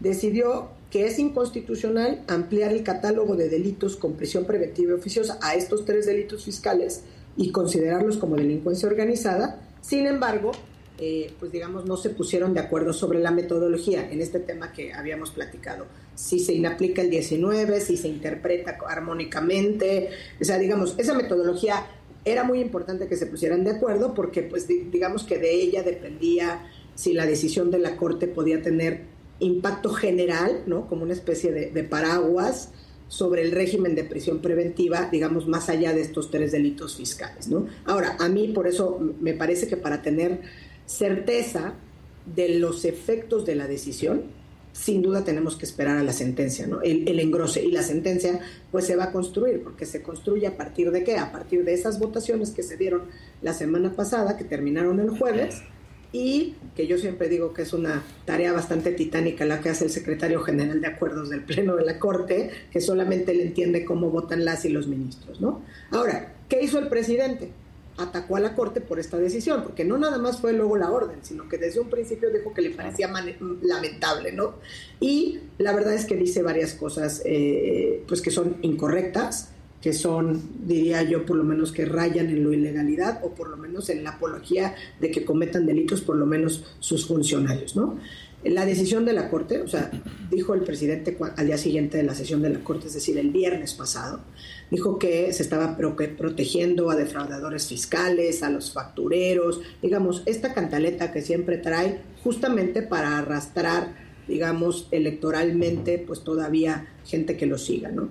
La verdad es que no, o sea, es falso que la decisión de la Corte proteja a los defraudadores fiscales y a los factureros. O sea, las autoridades encargadas de la investigación de la comisión de esos delitos pueden seguir investigando a esos, eh, a quienes cometen esos delitos eh, y lo podrán hacer y sin embargo a lo mejor incluso inician procedimientos penales, pero no podrán estar privados de su libertad mientras no se dicte una sentencia. que Porque además dan a conocer que solamente 12 había realmente detenidos, ¿no? Entonces, cuando tú ves la cifra de los números que son, que son 12 contra todos los que quería, pues también te da un contexto. También da un contexto. Ahora, eso de las cifras, que también fue bastante lamentable cuando salió, la verdad, porque Sí, si vamos sí. a hablar de O quiénes sea, y cuántos, pues claro. tendríamos que tener quiénes están privados de su libertad en realidad, como hemos dicho muchas veces, porque los agarran por un robo en flagrancia, ¿no? Porque la prisión preventiva oficiosa pues, afecta de manera destacada pues a jóvenes, eh, a jóvenes en una situación de pobreza o marginación, Claro, a mujeres, ¿no? O sea, estos otros problemas. Pero ¿por qué también es falso? Porque las autoridades pueden solicitar prisión preventiva justificada. Claro. O sea, en cualquier delito que amerite pena privativa de la libertad, Las autoridades encargadas, digamos, de hacer estas investigaciones y, y demás, pueden solicitar de manera justificada la prisión preventiva, inclusive. Ahora, en cualquier delito, tendrán que justificarlo, ese es el problema. ¿Y cómo justificarlo? Aquí también digo, y- Ilana, quien le manda un gran saludo, pues nos diría si hay riesgo de fuga, riesgo para la víctima, ¿no? Eh, este tipo de cosas que también están previstos en estos catálogos, ¿no? El presidente también decía, es que entonces, ¿quién? go-?" Pues, el pueblo. La verdad es que la respuesta siempre es, el pueblo no tiene, él decía, no, no tiene despechos, acceso a la defensa. Mucho Oh, se ha hecho, no. mucho se ha trabajado en la defensoría, desde luego, pero, pero la verdad es que justamente el pueblo que no tiene acceso a una defensa, digamos, de élite o con todas las eh, características o cualidades, No son tienen que estar en la cárcel. Claro. Claro. Claro. Quienes más fácil acaban en prisión preventiva oficiosa, entonces son aquellos que no pueden pagar, digamos, estos grandes eh, despachos o estos grandes abogados, que de- digo que sabemos que hay muchos que prestan servicios eh, pro bono, etcétera, ¿no? Y la verdad, yo lo resumiría en que una decisión de esta envergadura, contrario a lo que sostiene el presidente, no es una decisión que genere impunidad, no es una decisión que proteja a, la de- a delincuentes, al contrario, es una decisión que protege derechos humanos. Es una decisión que es armónica con lo que nuestro propio texto constitucional establece y eso es precisamente el principio pro persona y la defensa irrestricta de los derechos Oye, humanos. justo ayer me comentaba Ilan, eh, que hablaba yo con él sobre este tema, este, me decía eh, que qué pasaría cuando, la, o sea, México forma parte de la Corte Interamericana, ¿no? Así Eh, es. Entonces, ¿qué, qué, qué pasaría cuando la Corte diga, este, pues que condene lo que pasa en México? Oye, a mí me encantaría, bueno, te voy a decir la parte formal y luego lo que seguramente se le va a ocurrir al presidente, A ver. el presidente va a decir al diablo la Corte Interamericana. Exacto. Me- me- me- en fin. ¿Qué va a pasar? Porque además acuérdate, cuando empezamos en este espacio a platicar de este tema, justo lo hicimos porque en paralelo estaba empezando la discusión en la Corte del tema de prisión preventiva oficiosa y en la Corte Interamericana las audiencias públicas de un caso contra México que precisamente tiene que ver con prisión preventiva oficiosa, que es el caso Daniel García y Reyes Alpizar contra México, donde estuvieron unas personas privadas de su libertad 17 años y medio sin condena. ¿no? ¿Qué es previsible que suceda? Ahora, la verdad es que la prisión preventiva como figura es claramente inconvencional. Es que es, eso quiere decir que pues transgrede el Pacto de San José o, dicho de otra manera, la Convención Interamericana de Derechos Humanos, de la cual nosotros como Estado mexicano somos parte y además hemos reconocido la jurisdicción, digamos, vinculante de la Corte.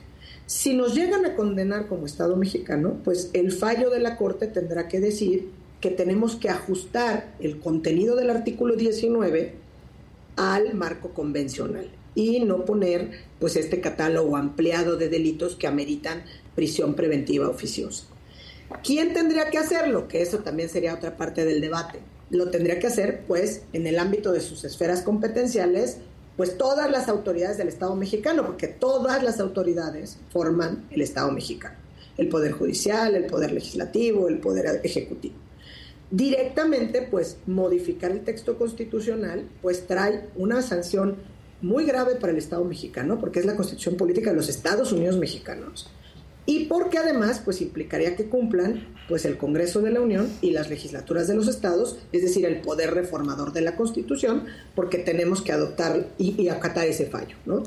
En ese sentido, pues era más, digamos, más sensato, más fácil que la propia Corte alcanzara una interpretación armónica, decir, ah, pues yo como poder, como Tribunal Constitucional de del Estado mexicano, alcanzo a ver, y así lo dijeron varios ministros en sus posicionamientos, incluido el ministro presidente. El ministro presidente así lo ha venido sosteniendo históricamente en sus fallos, ya lo dijo así a propósito del arraigo, eh, lo ha dicho en ocasiones a propósito de prisión preventiva oficiosa, lo dijo en la primera se- sesión, digamos, cuando empezó la discusión, en el mes de septiembre y en esta sesión el jueves pasado. Entonces, hay varios ministros que así lo sostienen.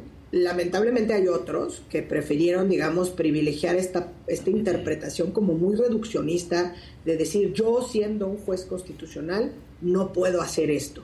Eh, a mí me parece que si no pueden hacer eso los jueces constitucionales, pues no han acabado de entender muy bien su función, porque al final me parece que no están desaplicando el 19 ni el están más bien haciendo realidad el contenido del artículo primero constitucional que incorpora los derechos humanos incluso de fuente convencional pero que son derecho interno ya no son derecho internacional entonces eso puede pasar eh, la sanción seguramente pues, no tardará en salir esa sentencia Pues sí. y, y si condenan al Estado mexicano, sí me atrevo a pensar que formalmente lo que acabo de decir es lo que tiene que ocurrir y que de manera seguramente pues muy pretenciosa el presidente hará lo que suele hacer, será descalificar a las autoridades y ahora decir que un organismo internacional eh, seguramente descalificará también por ahí eh, aludiendo a la soberanía o a la falsa soberanía de nuestro Estado, nos quiere venir a decir que lo que es lo que tenemos que hacer. Y ojalá que no tengamos que llegar a eso,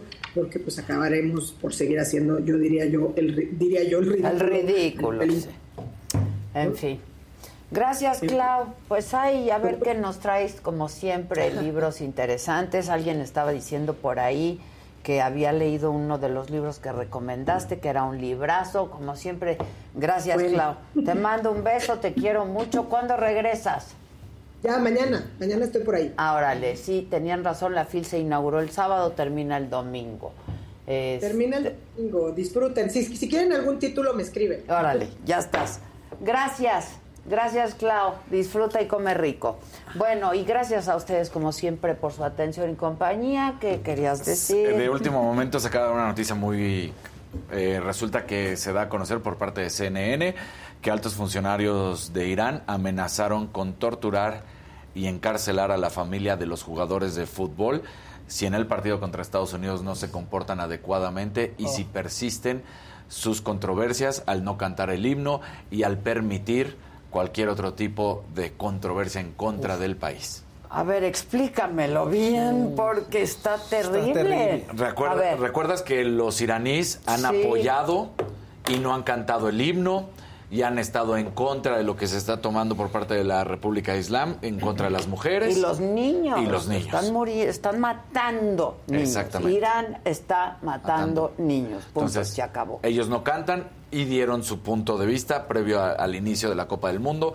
En su primer partido no cantaron el himno, en el segundo eh, cantaron y entonces la CNN empieza a buscar qué fue lo que cambió y que ellos habían dado y hablado. ¿Te acuerdas que también ayer platicamos de que Carlos Queiroz, el director técnico, les dice dejen de confrontar a mis jugadores y que ya no hablen más? Entonces empiezan a investigar qué es lo que está pasando, por qué este cambio tan radical después de que habían apoyado y resulta que encontraron que eh, justamente eh, Fueron amenazados. fueron amenazados, que fue un grupo representativo de, de, justamente de Irán a hablar directamente con los jugadores a su hotel de concentración y que ahí les dijeron que si siguen con este comportamiento y apoyando los ataques en contra de la República del Islam, que sus familias serán torturadas y encarceladas.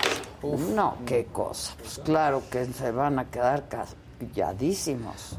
El cuerpo de la Guardia Revolucio- Revolucionaria iraní, la IRGC, es la que se reunió con los jugadores para explicarles qué va a suceder si no se comportan adecuadamente. Qué barbaridad. Y bueno, para terminar, que me contestó José Ramón Fernández. ¿Ah, sí? Yo Ah, creo que sí maneja sus redes, ¿no? Claro. Que gracias por mis palabras. Si no las maneja, quien las maneja vio nuestro programa. Claro. ¿No? Sí, claro. Este, muchas gracias. Gracias por, por tus palabras también. Siempre admirado, muy admirado José Ramón Fernández, la Igual, verdad. otro que cambió la, bien la- valiente, la, o sea. la historia de la tele también la Pues cambió él. claro. Espérame, no nada más cambió la historia de la tele. Todos los que nos decimos periodistas deportivos somos de su escuela. Y los que no, pues la verdad es que lo pueden renegar y lo que quieras y tratar de decir, yo aprendí por otro camino, así como... Pero la realidad es que él vino y fue un punto y aparte a partir de él. Y todos quisimos estar en esa misma línea de lo que él creó. O sea, sí es un Pues estandarte es del como periodismo deportivo. De Exacto. las noticias, Así, sí, ¿no? sí, o sea, sí, Así José Ramón eso es José Ramón Fernández del periodismo deportivo. pues, Tal cual. O sea, sin duda. digo. Eso, eso eres, mi querido José Raíz, se te quiere mucho. Bueno, pues ya nos vamos, gracias. Mañana nos vemos. Bueno, hoy en la noche los espero con esta entrevista. Se estrena a las 7 de la noche con la gran Daniela Romo. Y para aquellos que no vieron el programa de hoy desde el principio, conozcan a este talento que es Lana, que es una mujer, además está preciosa. Sí. Qué bonita Sí. está, súper linda y que canta precioso. Y pues nada, mañana miércoles 9 de la mañana, Nueve de la- me lo dijo Adela, es que estaba yo pensando, hoy es la saga en la noche Exacto. con Daniela Romo, mañana miércoles me lo dijo Adela como todos los días a las 9 y mañana miércoles en la noche el burro van ranking con el Saga Food. Que pasen un buen día, gracias siempre por su compañía.